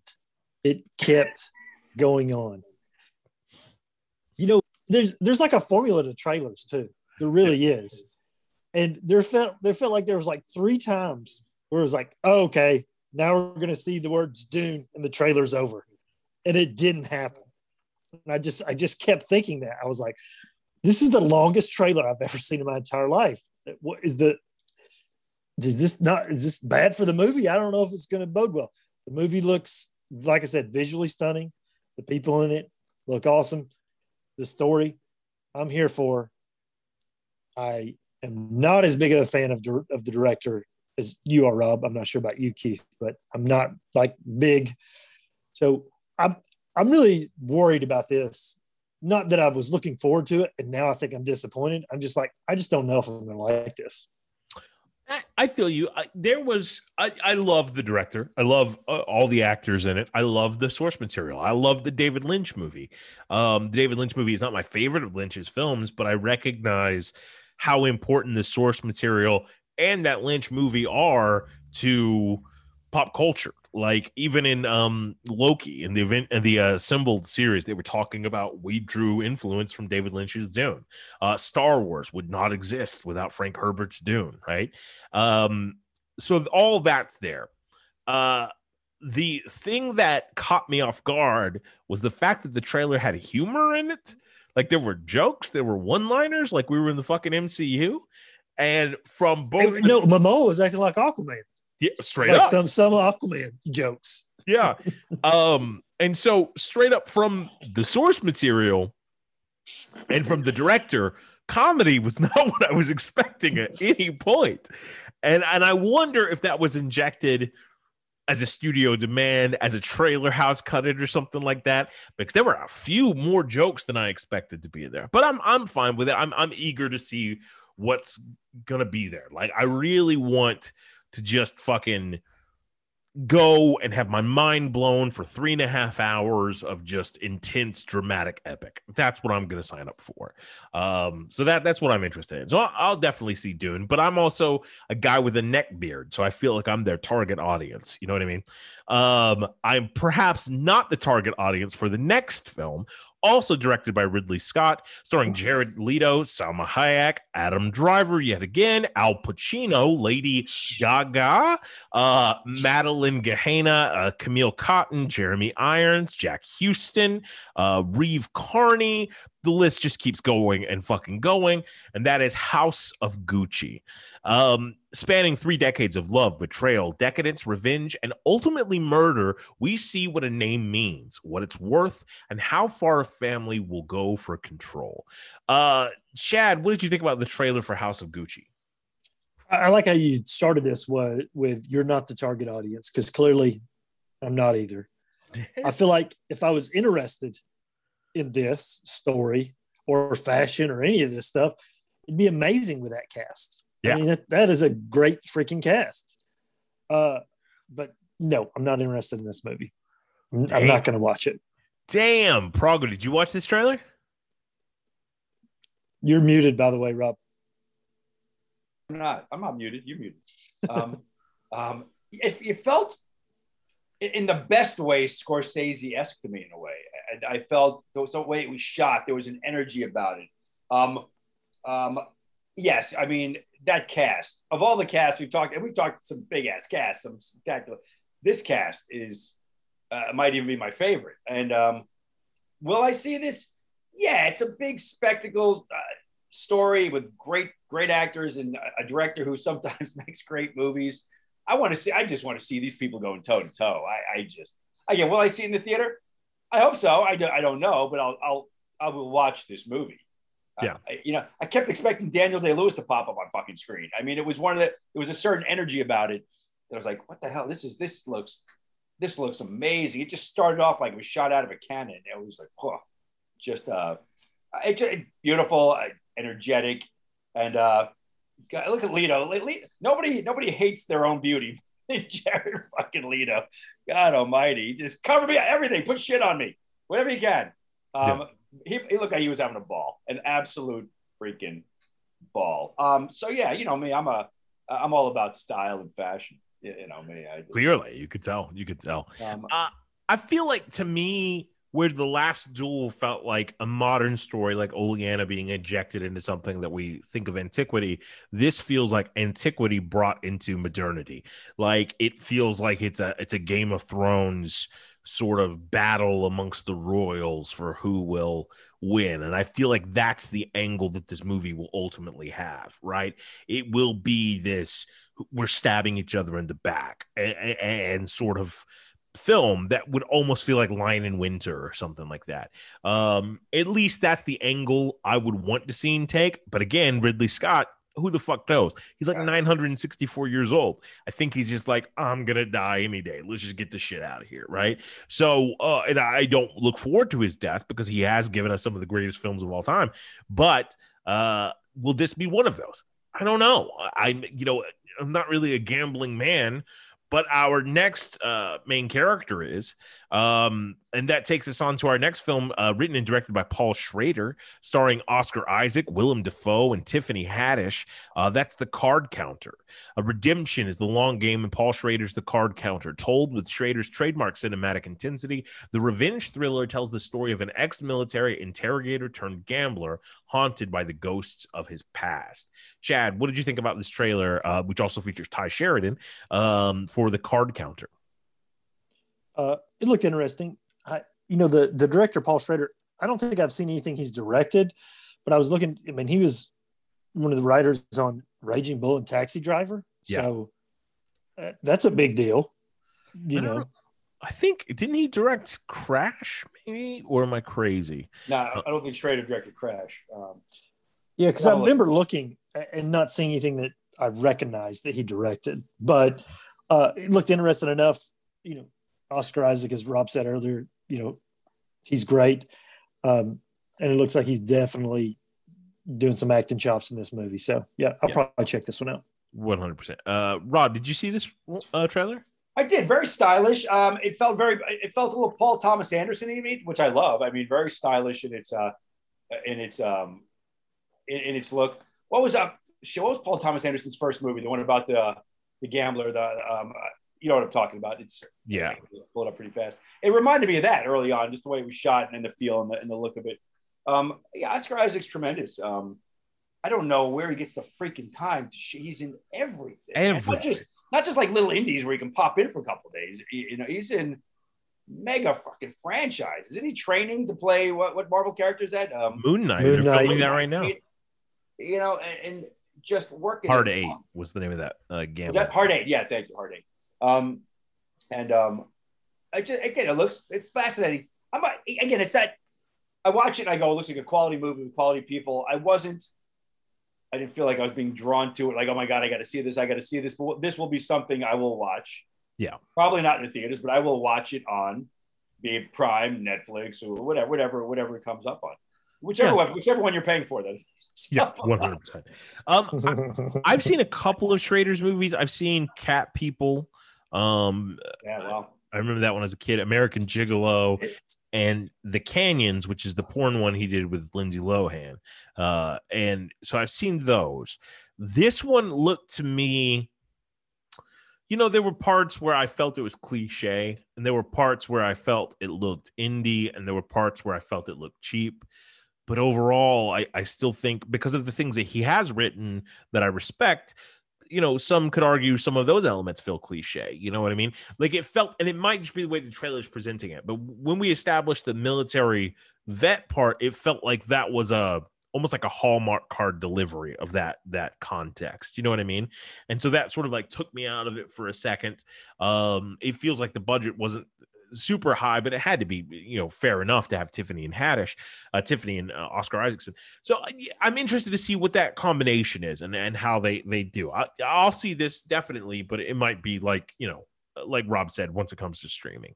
Um, One movie that I'm not ashamed to say that I will see in theaters is our next one, directed by Jeff Tremaine. Stars Johnny Knoxville, Steve O, Chris Pontius, uh, Machine Gun Kelly, Spike Jonze, Eric Andre, Jeff Tremaine, Rachel Wolfson, Tony Hawk, Jason Weeman Acuna, Ehren McGhehey, also Tyler the Creator, uh, shit, Preston Lacy, Shane McMahon, uh, from the WWE, of course, obviously, and that's Jackass Forever. After 10 years, the Jackass crew is back for their final crusade. Chad, what'd you think about the preview for Jackass Forever? So, you know, I was one of those guys in the theater every jackass movie, laughing my ass off. Yeah. Or in some cases, almost feeling like I'm going to vomit because of some of the gross stuff that they do in those movies. I distinctly remember being in the theater thinking I was going to throw up watching one of the scenes from the Jackass movies. This will be no different. I'll be right there. It's, I mean, there's no story. It's just, you know, these guys again, turning it up to 11 again. Let's, let's see what happens. So Yeah. I'll be right there watching it. I rem- I remember is it two where they drink the horse semen? what a weird question. Um, but I remember people throwing up in the theater in front of me, like, and it was like a chain reaction. One lady threw up in the aisle, and then further down another one, and and it just sort of set it off. But I also remember watching these guys. I, I remember watching the show. I remember watching the the predecessor show, Camp Kill Yourself. I fucking loved it. I was that target generation, right? Um, I was the kid who wanted to be a skateboarder, you know. So, and look how far I've fallen. Um, but I, yeah, I'm fucking here. I think Johnny Knoxville is one of the most charismatic motherfuckers. Not a great actor, but a super charismatic motherfucker. And and honestly, Rob looks like Johnny Knoxville's older, disappointing, um, and, and upset brother. Rob, did you see the trailer for Jackass Forever? You a I big saw the Jackass trailer. I, I have not seen my younger brother in any of his movies as Jackass. I've never seen a Jackass movie. That being said, Yeah, because you're 80. yeah, I, I gotta say I laughed. and a pretty hard. Jackass? I laughed pretty hard at this trailer. I, I, I, I didn't want to. I was, I was kind of belly laughing at the shit they were going through and what they did to themselves. So I might, you know, at the end of the day, by the that I mean, on my deathbed, I might be watching Jackass, you know, just to crack myself up as I cross the Rainbow Bridge and go play with my dogs. Um, I was laughing my fucking ass off at this trailer. I couldn't believe. I was like, oh my, and they just. You know, and I almost felt bad for them. They don't seem like bad guys. I was like, oh, why are you doing? Don't do it. Don't. I was, and I was cringing because you know it's coming. It's not like, it's it's the jump scare. You know it's coming, but it's gonna really fucking hurt these guys. And it's, oh my god, It's what the hell? you know, and also watching Jackass is this weird sort of. I, I don't know if uh, since Rob you haven't watched it, maybe Chad you've experienced this, where you have your own concepts of who these people are, and it makes the prank that happens in the stunt feel different because oh I don't like Ehren and now he's going to be devoured by a bear.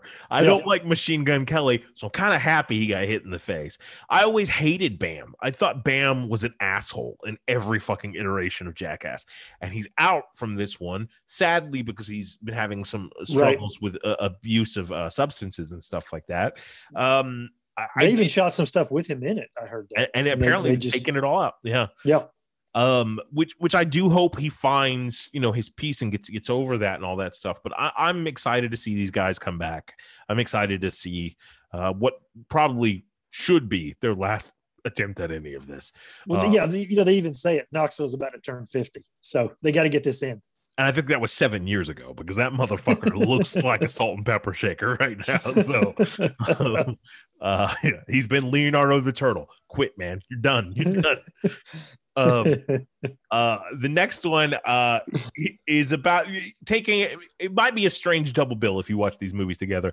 Directed by Reinaldo Marcus Green, starring Will Smith, Jon Bernthal, and Tony Goldwyn. Uh, that is King Richard. A look at how tennis superstars Venus and Serena Williams became who they are after the coaching from their father, Richard Williams. Rob, I know you watched this trailer. What did you think about King Richard? You're muted again. Sorry, I was doing something. Want to want you guys to to hear me farting. No I'm kidding. Um, I actually didn't know this was one of the trailers that came on when I was on YouTube, and and it was something. It just came on. I didn't know what it was as a commercial. And um, what the hell is this Will Smith movie? I, I I've forgotten about it. And it drew me in. I thought it was well done. I, I'm looking forward to it. I it, it was I was on board. I mean, you you was I, I got so behind him in his in his fight, in his battle, in his journey to it just it was powerful. I can't. I, this is this is uh I'm trying to remember the thing the last time I there was a Will Smith movie that I was like, yes, this is going to be great. I, I didn't see the last Bad Boys. I heard it was good. Um, been a while, but I'm I'm a, this looks great. This is a biopic I want to see. Cool. Chad, what about you? I did not know that this was about the Williams sisters. So that was like at the beginning, you know, when he's got the two kids or whatever. And then I'm like, oh, I wonder if this is about the, you know, Williams sisters. And then it turned out to be. So I feel like this has the potential to be a really big deal. I mean, they're Venus and Serena are mega stars. Yeah. I mean, and Will Smith is, you know, a star, regardless of if he's had a hit lately or whatever you want to call it. So I think this this has the potential to be a a pretty big deal. I will check this out. It, it looked uh, it looked interesting to me. Yeah, I you know to me there it, it just makes sense. There was a time when Will Smith was the biggest star in the entire world. Um and and, and from any medium, like he was bigger than any athlete, than any musician. There were those seven, eight years of Big Willie style that just seemed unstoppable. Um, and I feel like even though that sort of stopped, it wasn't because of his failure. It's just life moved on. You know what I mean?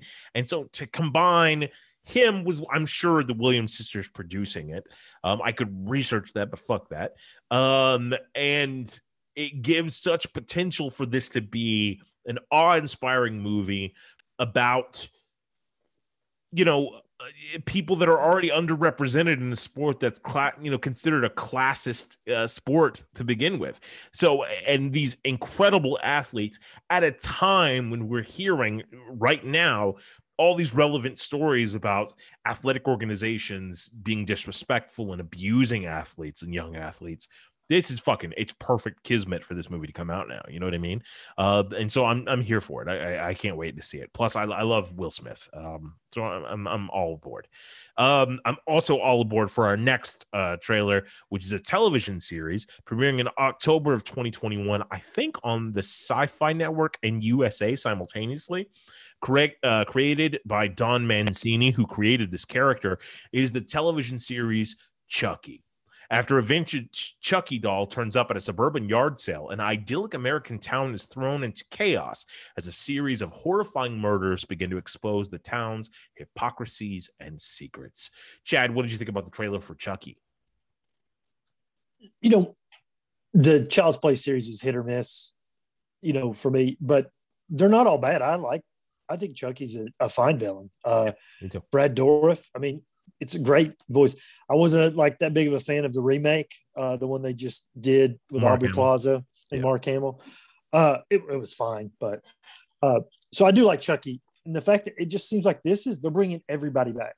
Yeah. So Andy, the original Andy, and I know he's been in some other ones recently too, but the original Andy, like uh, his, his sister from the second one is coming back. Yeah. Uh, just everybody, Jennifer Tilly, obviously, but it just seems like the original guy who created it, bringing them all back. It's it's an interesting concept that they're bringing everybody back for a TV show. Yeah. So, yep, I'm interested. Me too. Me too. Uh, I'm, Rob, I'm wondering if it'll be real fast. I'm sorry. I'm wondering if it'll be because it's sci-fi uh, and USA, how bloody it's going to be. You Yeah. know, and it also seems like it's a limited series. It seems like it's only eight episodes. So, but I, but I also haven't been up to date on if sci-fi is you know uh, pursuing that format more. But that show they had Happy with uh Meloni was fucking great, and it was bloody as shit. Um, so I I don't know. Uh, Rob, what do you think? Rob, you're still muted. I'm bad at this. Um, Yeah. I'm not, I was not. it's only, don't worry, it's only like our 15th podcast. It's actually like the 17th right now. Um, it's it's uh, I only teach on Zoom all the time. I'm fucking uh, mute. Um, I was not a uh, Chucky fan growing up. You know, I, I don't know if I've ever seen a whole Chucky movie all the way through. I get Chucky. I am aware that he exists. I it looked okay to me. I'll say this. Um, the the change the, the look on it, the, the the way they smoothed over the skin to make it more look like a little boy. That's it's it's they changed Chucky a lot. Well, I thought it was creepy. I thought I thought it was creepy. I look dolls talking are creepy. I'm, I'm a- the bottom line. This this I think there's a good sense of humor to it too. It looked fun. I think it's going to do really well. I mean, it, I think it's going to do really really well. That's that's that's the way I would put it. It was creepy. It looked bloody. Looked violent. The acting looked good. Looked fun. I thought it kind of checked all the boxes, and I'm not a fan, so I Yeah. thought it checked all the boxes. Yeah, I, I'm a big fan. Uh, the creator. This is one of those only you know horror series where the creator stuck with it the entire time, uh, in some capacity. Always. Uh, once you get to maybe Seed of Chucky's, when he starts directing all of the movies, um, so it's like three or four under his belt. Um, Ronnie Yu is one of my favorite horror directors. He directed Bride of Chucky, and it- it's just been a fun series, mostly because Brad Dourif, mostly because of that connectivity that they've seemed to maintain, almost very akin to Phantasm, right? Where it feel- feels like a family. Um, it- so much so that Brad Dourif's daughter is also in a few Right. movies and in the show. So I'm excited to see where this goes. I'm, I'm I, I was in it. Yeah, I was in from the moment they announced it. Um, I, I'm excited to see what Chucky is. Um, and that brings us to our next film, um, which is very different. Uh, it is directed by Natalie Morales, who directed a film for Hulu earlier this year, Plan B, I think is what it's called. Written by her and Mark Duplass, starring her and Mark Duplass. Um, it is called uh, Language Lessons about a Spanish teacher and her student developing an unexpected friendship, seemingly via Zoom. Chad, what did you think about this trailer? Uh, well, I saw Plan B on Hulu. I thought it was very funny. Awesome. I, I enjoyed it a lot. Uh, this doesn't seem in the same vein by any means, Yeah. you know, obviously, but that's not what they're going for. So, but you know, I like uh, Natalie Morales and I like Mark Duplass. Um, you know, Mark Duplass does a lot of that mumblecore stuff, and that's kind of what this seems like yeah. you know it's it's improv a lot of this is probably improv and they're just you know recording each other on zoom or skype or whatever it is. And they have a loosely based structure. And sometimes that works sometimes it doesn't. Yeah. like uh you know he did creep uh which is very similar. And both of them are creepy. You know it's, it's well done but you can definitely feel that they're just making it up as they go. Yeah. you know what i mean? Which is not always a bad thing because you know that's real life you know when we're talking we're making all this up as we go so i'm not saying it's a bad thing uh, it's it's interesting and I, i'll probably check this out depend especially depending on if it comes out straight to stream or whatever it was going to do i'll Yeah. check it out Uh, Rob, did you see this trailer? I did. Uh, I, I I enjoyed it a lot. I'm a big fan of of, of Mark Duplass and uh, and um, and the actress who I, I think the first time I saw her was on the Netflix show uh, Santa Clarita Diet, um, uh, which I, I love that freaking show. Um, uh, I'm just a big fan, of the Duplass brothers and their and their whole uh, um, method of filmmaking. You know, or, originally, you know, they they wanted to be filmmakers, and again, they had no money. They were broke filmmakers, and I, their wonderful story of look, what do we have access to? Let's just do that. Let you know, let's they'll either accept our sense of humor or they won't, and bam, you know, Sundance darlings, you know, for quite some time, and, and they permeated, you know, the A list and and uh, and and and things that the, the general public's going to see. I'm just a fan of what he's going to do next. I think they're so creative and ingenious in the way. Like, what do we have? What can we do? It's it's a pandemic. What can we? what- How can we be creative? And I think they I think they take advantage of what's around them at that moment as well as as any filmmakers do. And I and uh, and I love the fact that uh, the fact that because of they've, they've achieved some success, they're getting more opportunities to do that. They're getting a lot of opportunities to fail at, at what they do well, and um, I think they're finding a lot of success and a wider audience. I believe. I, I, I'm a fan. It looks good to me. Yeah, I, I agree wholeheartedly. Uh, I I love everything the Duplass brothers do. I think they're just creative giants. I fucking love the League. is one of the funniest shows I've ever seen in my entire life. It's awesome It's awesome, and and so any from that point on, I was sold with anything they want to do. Especially the fact that he went from something like the League to Creep. Like that's a huge range, even within that. And and you know, at first when the trailer started, I'm like, is this secretly Creep three? Is that what you're, are you Yeah. tricking me? Um, but it seems It like seemed this- that way. it seemed like that way, but it seemed like this nice sentimental journey that I think is going to have some heartbreaking uh, moments and stuff like that. So I'm I'm I'm here for it. I'm excited for it.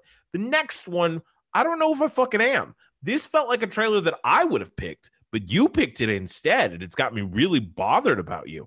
Um, directed by Valdimar Jóhannsson, uh, starring Noomi Rapace, Homer Snar Gundensen, and Bjorn Hildner Haraldson. Um, it's the film Lamb. A childless couple, Maria and Ingvar, discover a mysterious newborn on their farm in Iceland. The unexpected prospect of family life brings them much joy before ultimately destroying them. Clearly, let me just start. Let me just start by saying, I don't even know what to say. That trailer took me on a journey. That, in retrospect, I was like, was that a two-hour movie I watched? Was that what the hell did I just witness? It was, it was endearing. Then it was a fucking horror movie. Then it was this weird, creepy psychological thriller. Then it was a rom-com, and the whole time these just just being in Noomi Rapace's face, was she's a brilliant actress. That shot of walking the lamb, through, I, I'm still sort of what it's gorgeous looking. Of course, it's A24. of Um, of course, it's it- of course it A24. is.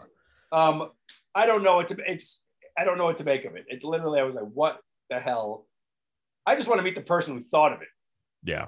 Chad, you devious fuck that suggested this. Uh, what do you think about your evil uh, that you brought into the world? Well, you know, I suggested it because it was A24, and I know you have a hard on for A24, Keith. So I like, Raging. I mean, you, and it- this was like an A24 version of Mandible, Yeah. Mandibles or whatever. Yeah. I was like, this is this is checking all of Keith's boxes for sure. He's Yeah. gonna love this. So, uh, I love. Uh, you pronounce her name differently than me. I, I call her Naomi Rapace, and I'm sure that's wrong. you know, I've heard it pronounced Naomi and Noomi. I have no idea, but she's the dragon tattoo girl. Yeah. I'm a fan of the dragon tattoo girl. Yeah. So she's in this. It looked wild. It it looked crazy. It also looked like it could be boring as all get out. But you know, we'll see. Yeah. I it here's the deal. Uh, Chad is 100% correct. I do have a raging hard on for anything A24. But with this one, it's still a hard on, but it's that hard on that's like I'm a disgusting pig. All right. like it just reminds you of your fallibility and stuff like that. So I'm gonna watch it, but I'm gonna be uncomfortable with myself the entire time because I fucking literally had a nightmare about that scene of walking the fucking Yeah, that's a creepy, creepy. It's so creepy, man. Oh, but yeah, I, I don't even want to talk about it anymore. Let's move on to something more attractive. Uh, our next one is written and directed by Billie Piper, uh, starring her, Leo Bill, and Kerry Fox. Uh, and that is Rare Beasts, an anti rom com about Mandy, a career driven single mother who falls in love with the charming traditionalist Pete. Um, the stars, obviously, one of the doctor's many companions, was made in 2019, but obvious for, for obvious reasons, has been delayed and is now seeing release. Uh, Chad, what did you think about the trailer for Rare Beasts? You know, this one looks fine. I'm about 50 50 on it. I don't know. I'm probably just going to have to hear more about it from someone that's seen it. I do like Billie Piper. She is one of my favorite companions uh, from the Doctor Who series. So that's a positive in its favor. Um, the the main guy, it was interesting how, I mean, that's our love interest, but they made him pretty unlikable. And Yeah. I know that's just in the trailer. Yeah. But so you know, it could be an interesting journey. You know, we Yeah. see. Like I said, I'm on the fence about this one. I mean, he was no snake eyes, but uh, Rob, what did, did you watch this trailer? Yeah, I did. I just, you know, I'm not prone to violence. I, I, I, I wanted to punch the guy in the face. I, I, I- I literally, he was so freaking unlikable and unappealing, just as a human being in general. The fact that I was just like, give me a fucking. I, I, uh, Billie Piper's great. Uh, you know, the movie looks interestingly well, well made. I just, I get a character like that that is just where I, I don't understand the decisions of the other characters. And again, it's not for me to understand. I, I just went, I, uh, you lost me. You lost me going for that guy. I, I just, You know, it's what it's like. The acting wasn't bad. It was just, I just the character itself. I- you lost. me. Well, it's like the beginning of a romantic comedy where the girl goes out on a date with the worst guy possible. And she's like, I'm swearing off guys forever. I'm Yeah. never gonna. And then Mr. Right actually does show up, and she's not open to him because of the crazy date that she had with the worst guy in the world. That's what it seemed like at the beginning. You know, the date with the worst guy in the world. but then just prolong that throughout the entire movie. Exactly. And I feel that that's what they're using to define it as an anti rom com. Um, Mm-hmm. But I like Billie Piper, so maybe I don't know. It's I'm not a, I'm not really a rom com type of person. Um, uh, so I don't know. We'll see if I'm maybe happier in my life later and dating someone. Maybe. Um, yeah, So never got it. Never. never watching this. never. Um, uh, and I'm probably never gonna watch our next one either. Uh, directed by yeah, there's three more. Uh, directed by Matthias Schweighöfer. I don't know what the fuck that is. Uh, who also stars uh, in the film, uh, along with Nathalie Emmanuel and Ruby O'Fee. Um, the film uh, is a prequel set before the events of Army of the Dead, and that is Army of Thieves. Uh, focuses on German safecracker Ludwig Dieter leading a group of aspiring thieves on a top secret heist during the early stages of the zombie apocalypse. What do you guys think about the trailer for Army of Thieves? this was my journey. I was watching it going, oh my god, this looks this looks like army of this looks like the army of uh of uh well, The Dead. Army, Army of the Dead. I was like, oh god, I love that actor from Army of the Dead. I'm glad he's doing more work. He's playing a safecracker again. This is the weirdest. Literally, that was my as a trailer. I was like, how? That's what a how what the weirdest goddamn coincidence. And there's another zombie. It, like it took me that long to go. Wait a second. And it's called Army Yeah. of. Oh my Yeah, god! exactly. It's- I was like, what Two the- out of the three words. I was like, what the, what is happening? And I, I didn't even like connect. I saw Army and Thieves. I was like, Thieves, whatever. Oh, yeah, it's a, it's a heist movie, blah, blah, blah. And I was like, what the fuck? I was like, so they shot this. They knew they were making this prior to the release of Army of the Dead. So they this this was a package deal for him. They just said, go nuts, make the movie, make a prequel. I don't make the, who the hell there's others. I mean, and I heard talk of another sequel, but I didn't realize that they had made this prequel already. I mean, that was holy crap. We literally talked about it on a podcast before. Did we really? Was I there? Yeah. You were there for that one. Yeah. You sure? Was I muted? I can't, yeah. Keith Was I might even was- said it's was I called working Army of? Was I, Thieves. was I paying attention? I, I was. I was might have been working script. Uh, Chad, uh, since you pay attention, what were you thinking about uh, for this trailer? So Dieter was maybe my favorite character from Army of the Dead. I agree. So it was cool that he was back. Here we go. Um, what what I do remember is when we talked about this the first time. What I remember saying is, I don't want a prequel to this. You know, I don't want a prequel to Army of the Dead. That's why they But made. what it. I Just- but what I wasn't thinking though is that Army of the Dead takes place when zombies are already here. What I didn't want is to see these people and the world before the zombies. That's what I meant by not wanting a Yeah, prequel. gotcha. But the fact that there's zombies in this, I'm fine with it. Okay with. So if this, I'm assuming, like Rob said, it's a package deal. It's going to Netflix. I'm going to watch this. Yeah. You know, it may not be opening day on Netflix, but yeah, I'm going to check it out. It's zombies. I like Dieter. You know, it'll be free on Netflix. and what a rock great surprise it'll be for me if I totally forget again that it's it's a prequel. to Yeah, 100%. That's real. I remember also saying that I didn't want a prequel to Army of the Dead, but my reasoning was because Army of the Dead sucked testicles. Yeah. And that is no offense to people out there who suck testicles because you are doing the Lord's work. I feel like Army of the Dead was just bad. Uh, and, and this, I don't give a shit about. You know, I like the Dieter character a little bit. He was the guy at a party who I might be able to talk to about Marvel movies, but he's like, Yeah, I love Marvel, Spider Man, Batman, all those Marvels are great. Like, that's the level of like I had for him, right? Um, I do think it's interesting that he's directing the film. Um, so that's kind of cool, but I don't give a fuck. Uh, so I'm gonna move on to another film that I don't think Chad's gonna give a fuck about. Um, and I'm gonna wager that Rob didn't watch the trailer for this one. one? Uh, for our next film, Mad God, uh, directed by Phil Tippett, a corroded diving bell descends amidst a ruined city, and the assassin emerges from it to explore a labyrinth of bizarre landscapes inhabited by freakish denizens. Uh, heard of it. Phil Tippett is the creator of special effects for such movies as Star Wars: A New Hope, Jurassic Never heard of him. Park. He's won Oscar after Oscar after Oscar. Never heard of it. Um, Yeah. What did you think, Chad, for the trailer Mad God? Th- well, this was a totally a style over substance trailer. Y- You know, we were just showing cool looking stuff. Look at what we can do. It looked like uh, a live action Nightmare Before Christmas.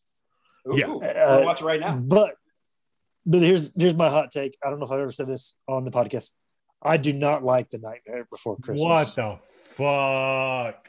No, thank you. I did not watch Nightmare Before Christmas when it came out because I don't know. I was probably like, I'm too cool for Nightmare Before Christmas. Yeah. I've- but then everybody's talking about how like, oh my god, it's one of my favorite movies of all time. I love it. I love it. And I eventually, like years later, sat down and watched it, and I was like, oh my god, it couldn't be over fast enough. I do not like Nightmare Before, but that's what this looks like. Nightmare Before Christmas. This you have a very different interpretation of Nightmare Before Christmas than I do. This looked like Jeffrey Dahmer's nightmares. Is what this shit looked like. This looked like a Lovecraftian orgy, but everybody's old and fatter than I am, and like has boils and shit like that. So Rob would be into gross. it, but yeah, it's gross. Um, I feel like, and I'm fat, guys. I'm really fat. So for the He listeners, ain't joking. yeah. Uh, thanks, Rob, so much. Uh, but I feel it is interesting. I'm probably going to watch it immediately, but I because Phil Tippett's also like he's so important to cinema, and this is what he's been doing for 30 fucking Yeah, years. exactly. this, like. Okay, cool. I'll, I'll check it out, I guess, man. If you got something you want to say, okay. I just figured it'd be more cohesive, but yeah, yeah, he doesn't have anything to say. He just has cool things to look at. or it's been like this is what it's really like working with Steven Spielberg, and it's just things flaming and just shit. it's just him shooting every Star Wars DVD. I don't know. It looks interesting. Uh, but let's go on to our last trailer of the evening, and then I'm gonna go let some puppies out. Um, directed by Andy Serkis, starring Tom Hardy, Michelle Williams, and Woody Harrelson. Uh, that is Venom. Let there be carnage. Tom Hardy returns to the big screen as the lethal protector Venom, one of Marvel's greatest and most complex characters. Directed by Andy Serkis, the film also stars Michelle Williams, Naomie Harris, and Woody Harrelson in the role of the villain Cletus Kasady backslash Carnage. So, um, yeah, what did you guys think about the trailer for uh for Venom? Well, I am not feeling this.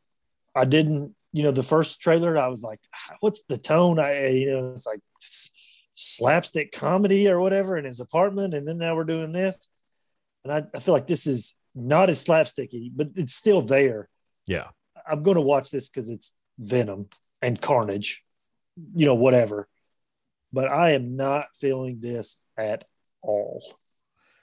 Damn, Rob. Yeah, I'm. I'm. I'm a. li- I love Tom Hardy. I.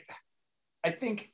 I don't think Tom Hardy's being directed. I, I- I think Tom Hardy is untethered, and I think he's running rampant, and he's doing things that are that are just even a little too broad for the Sony universe of Marvel movies. I just that that moment where he's like, "Hey, what are you doing? What are you going?" They, they try to do the whole thing where the whole where the Hulk hides and he goes, well, where, where you go? Where you go? And he's, oh, it's a red one. I'm like, come out here. Let's. see." It was just so Abbott and Costello to me that I was just, ugh, it's just, it, it, it's, it looks cool. It looks fun. Am I going to see it? Of course. Come on. I'm a, I'm a total shill for all these things. And I thought the first one was okay. I did some fun moments, but I feel like in this world, Tom Hardy's, he, like nobody's, he's, not, he's just not being directed. He's just sort of running wild. And sometimes it fits and sometimes it doesn't. And I don't know. You know, Woody Harrelson always surprises me. Woody Harrelson, I always expect to disappoint me, and he just never freaking does. Now, I'm not quite feeling him yet in this trailer, but again, he's just like one of these people. I always, Woody Harrelson, this is where he's going to reveal to me that he can't do it. And so, you know, I know he's going to pull it out. Uh, he's going to completely pull it out. But um, you know, I just it's it's a little it's a little it's a little silly for me right now. It's a little it's a little campy silly. We'll see. We'll see if that's just the trailer. That's the the audience they're going for. Because what I heard was too the reason that it made so much money in China was because China the way they marketed in China was that it was silly. They marketed it it was silly and it was a joke that it wasn't serious, and that's why it made 200 plus million in China. So they might be leaning into that just to try to reboot the Chinese market for these American movies too. So I, I don't know. We'll see. you know, I, I think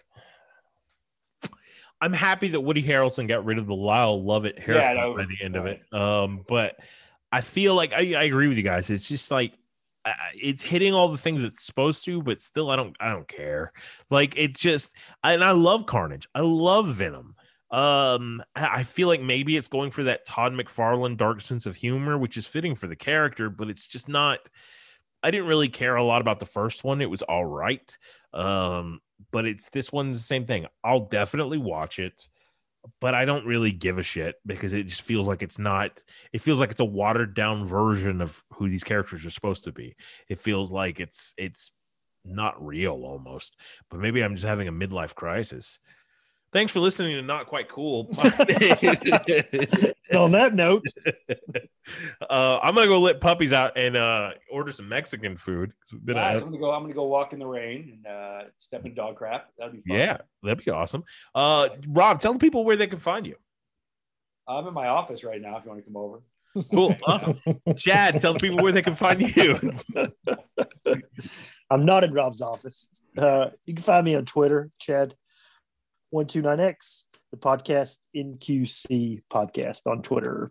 That's right. Um, and then And if you uh, need me, try to get me through Chad. It's all right. Yeah, that's what we're gonna do. I'll get him a message somehow. Yeah, and if you if you're looking for me, go on Instagram and look up Robert Prago, and that's where you'll find me. And uh, thanks guys for listening. We'll be back in like maybe four weeks or something. No, I recorded this one, so awesome. Yeah, I'll have yeah, great, great multitasking though, Rob. I, you did a great job this episode. You're welcome. Hey, I had to open my computer. I had to turn it on. I had to type up a Zoom link. Yeah, Send all that out to you guys. It's a lot. It's, that's a lot for me at this age. All right. Suicide Squad next week. next Yes. week and Tomorrow night, actually. Watching it tomorrow And- night. What if? Yeah. What if? What if? All right. Bye guys. See you guys. Peace. Have a good night. Bye. Bye.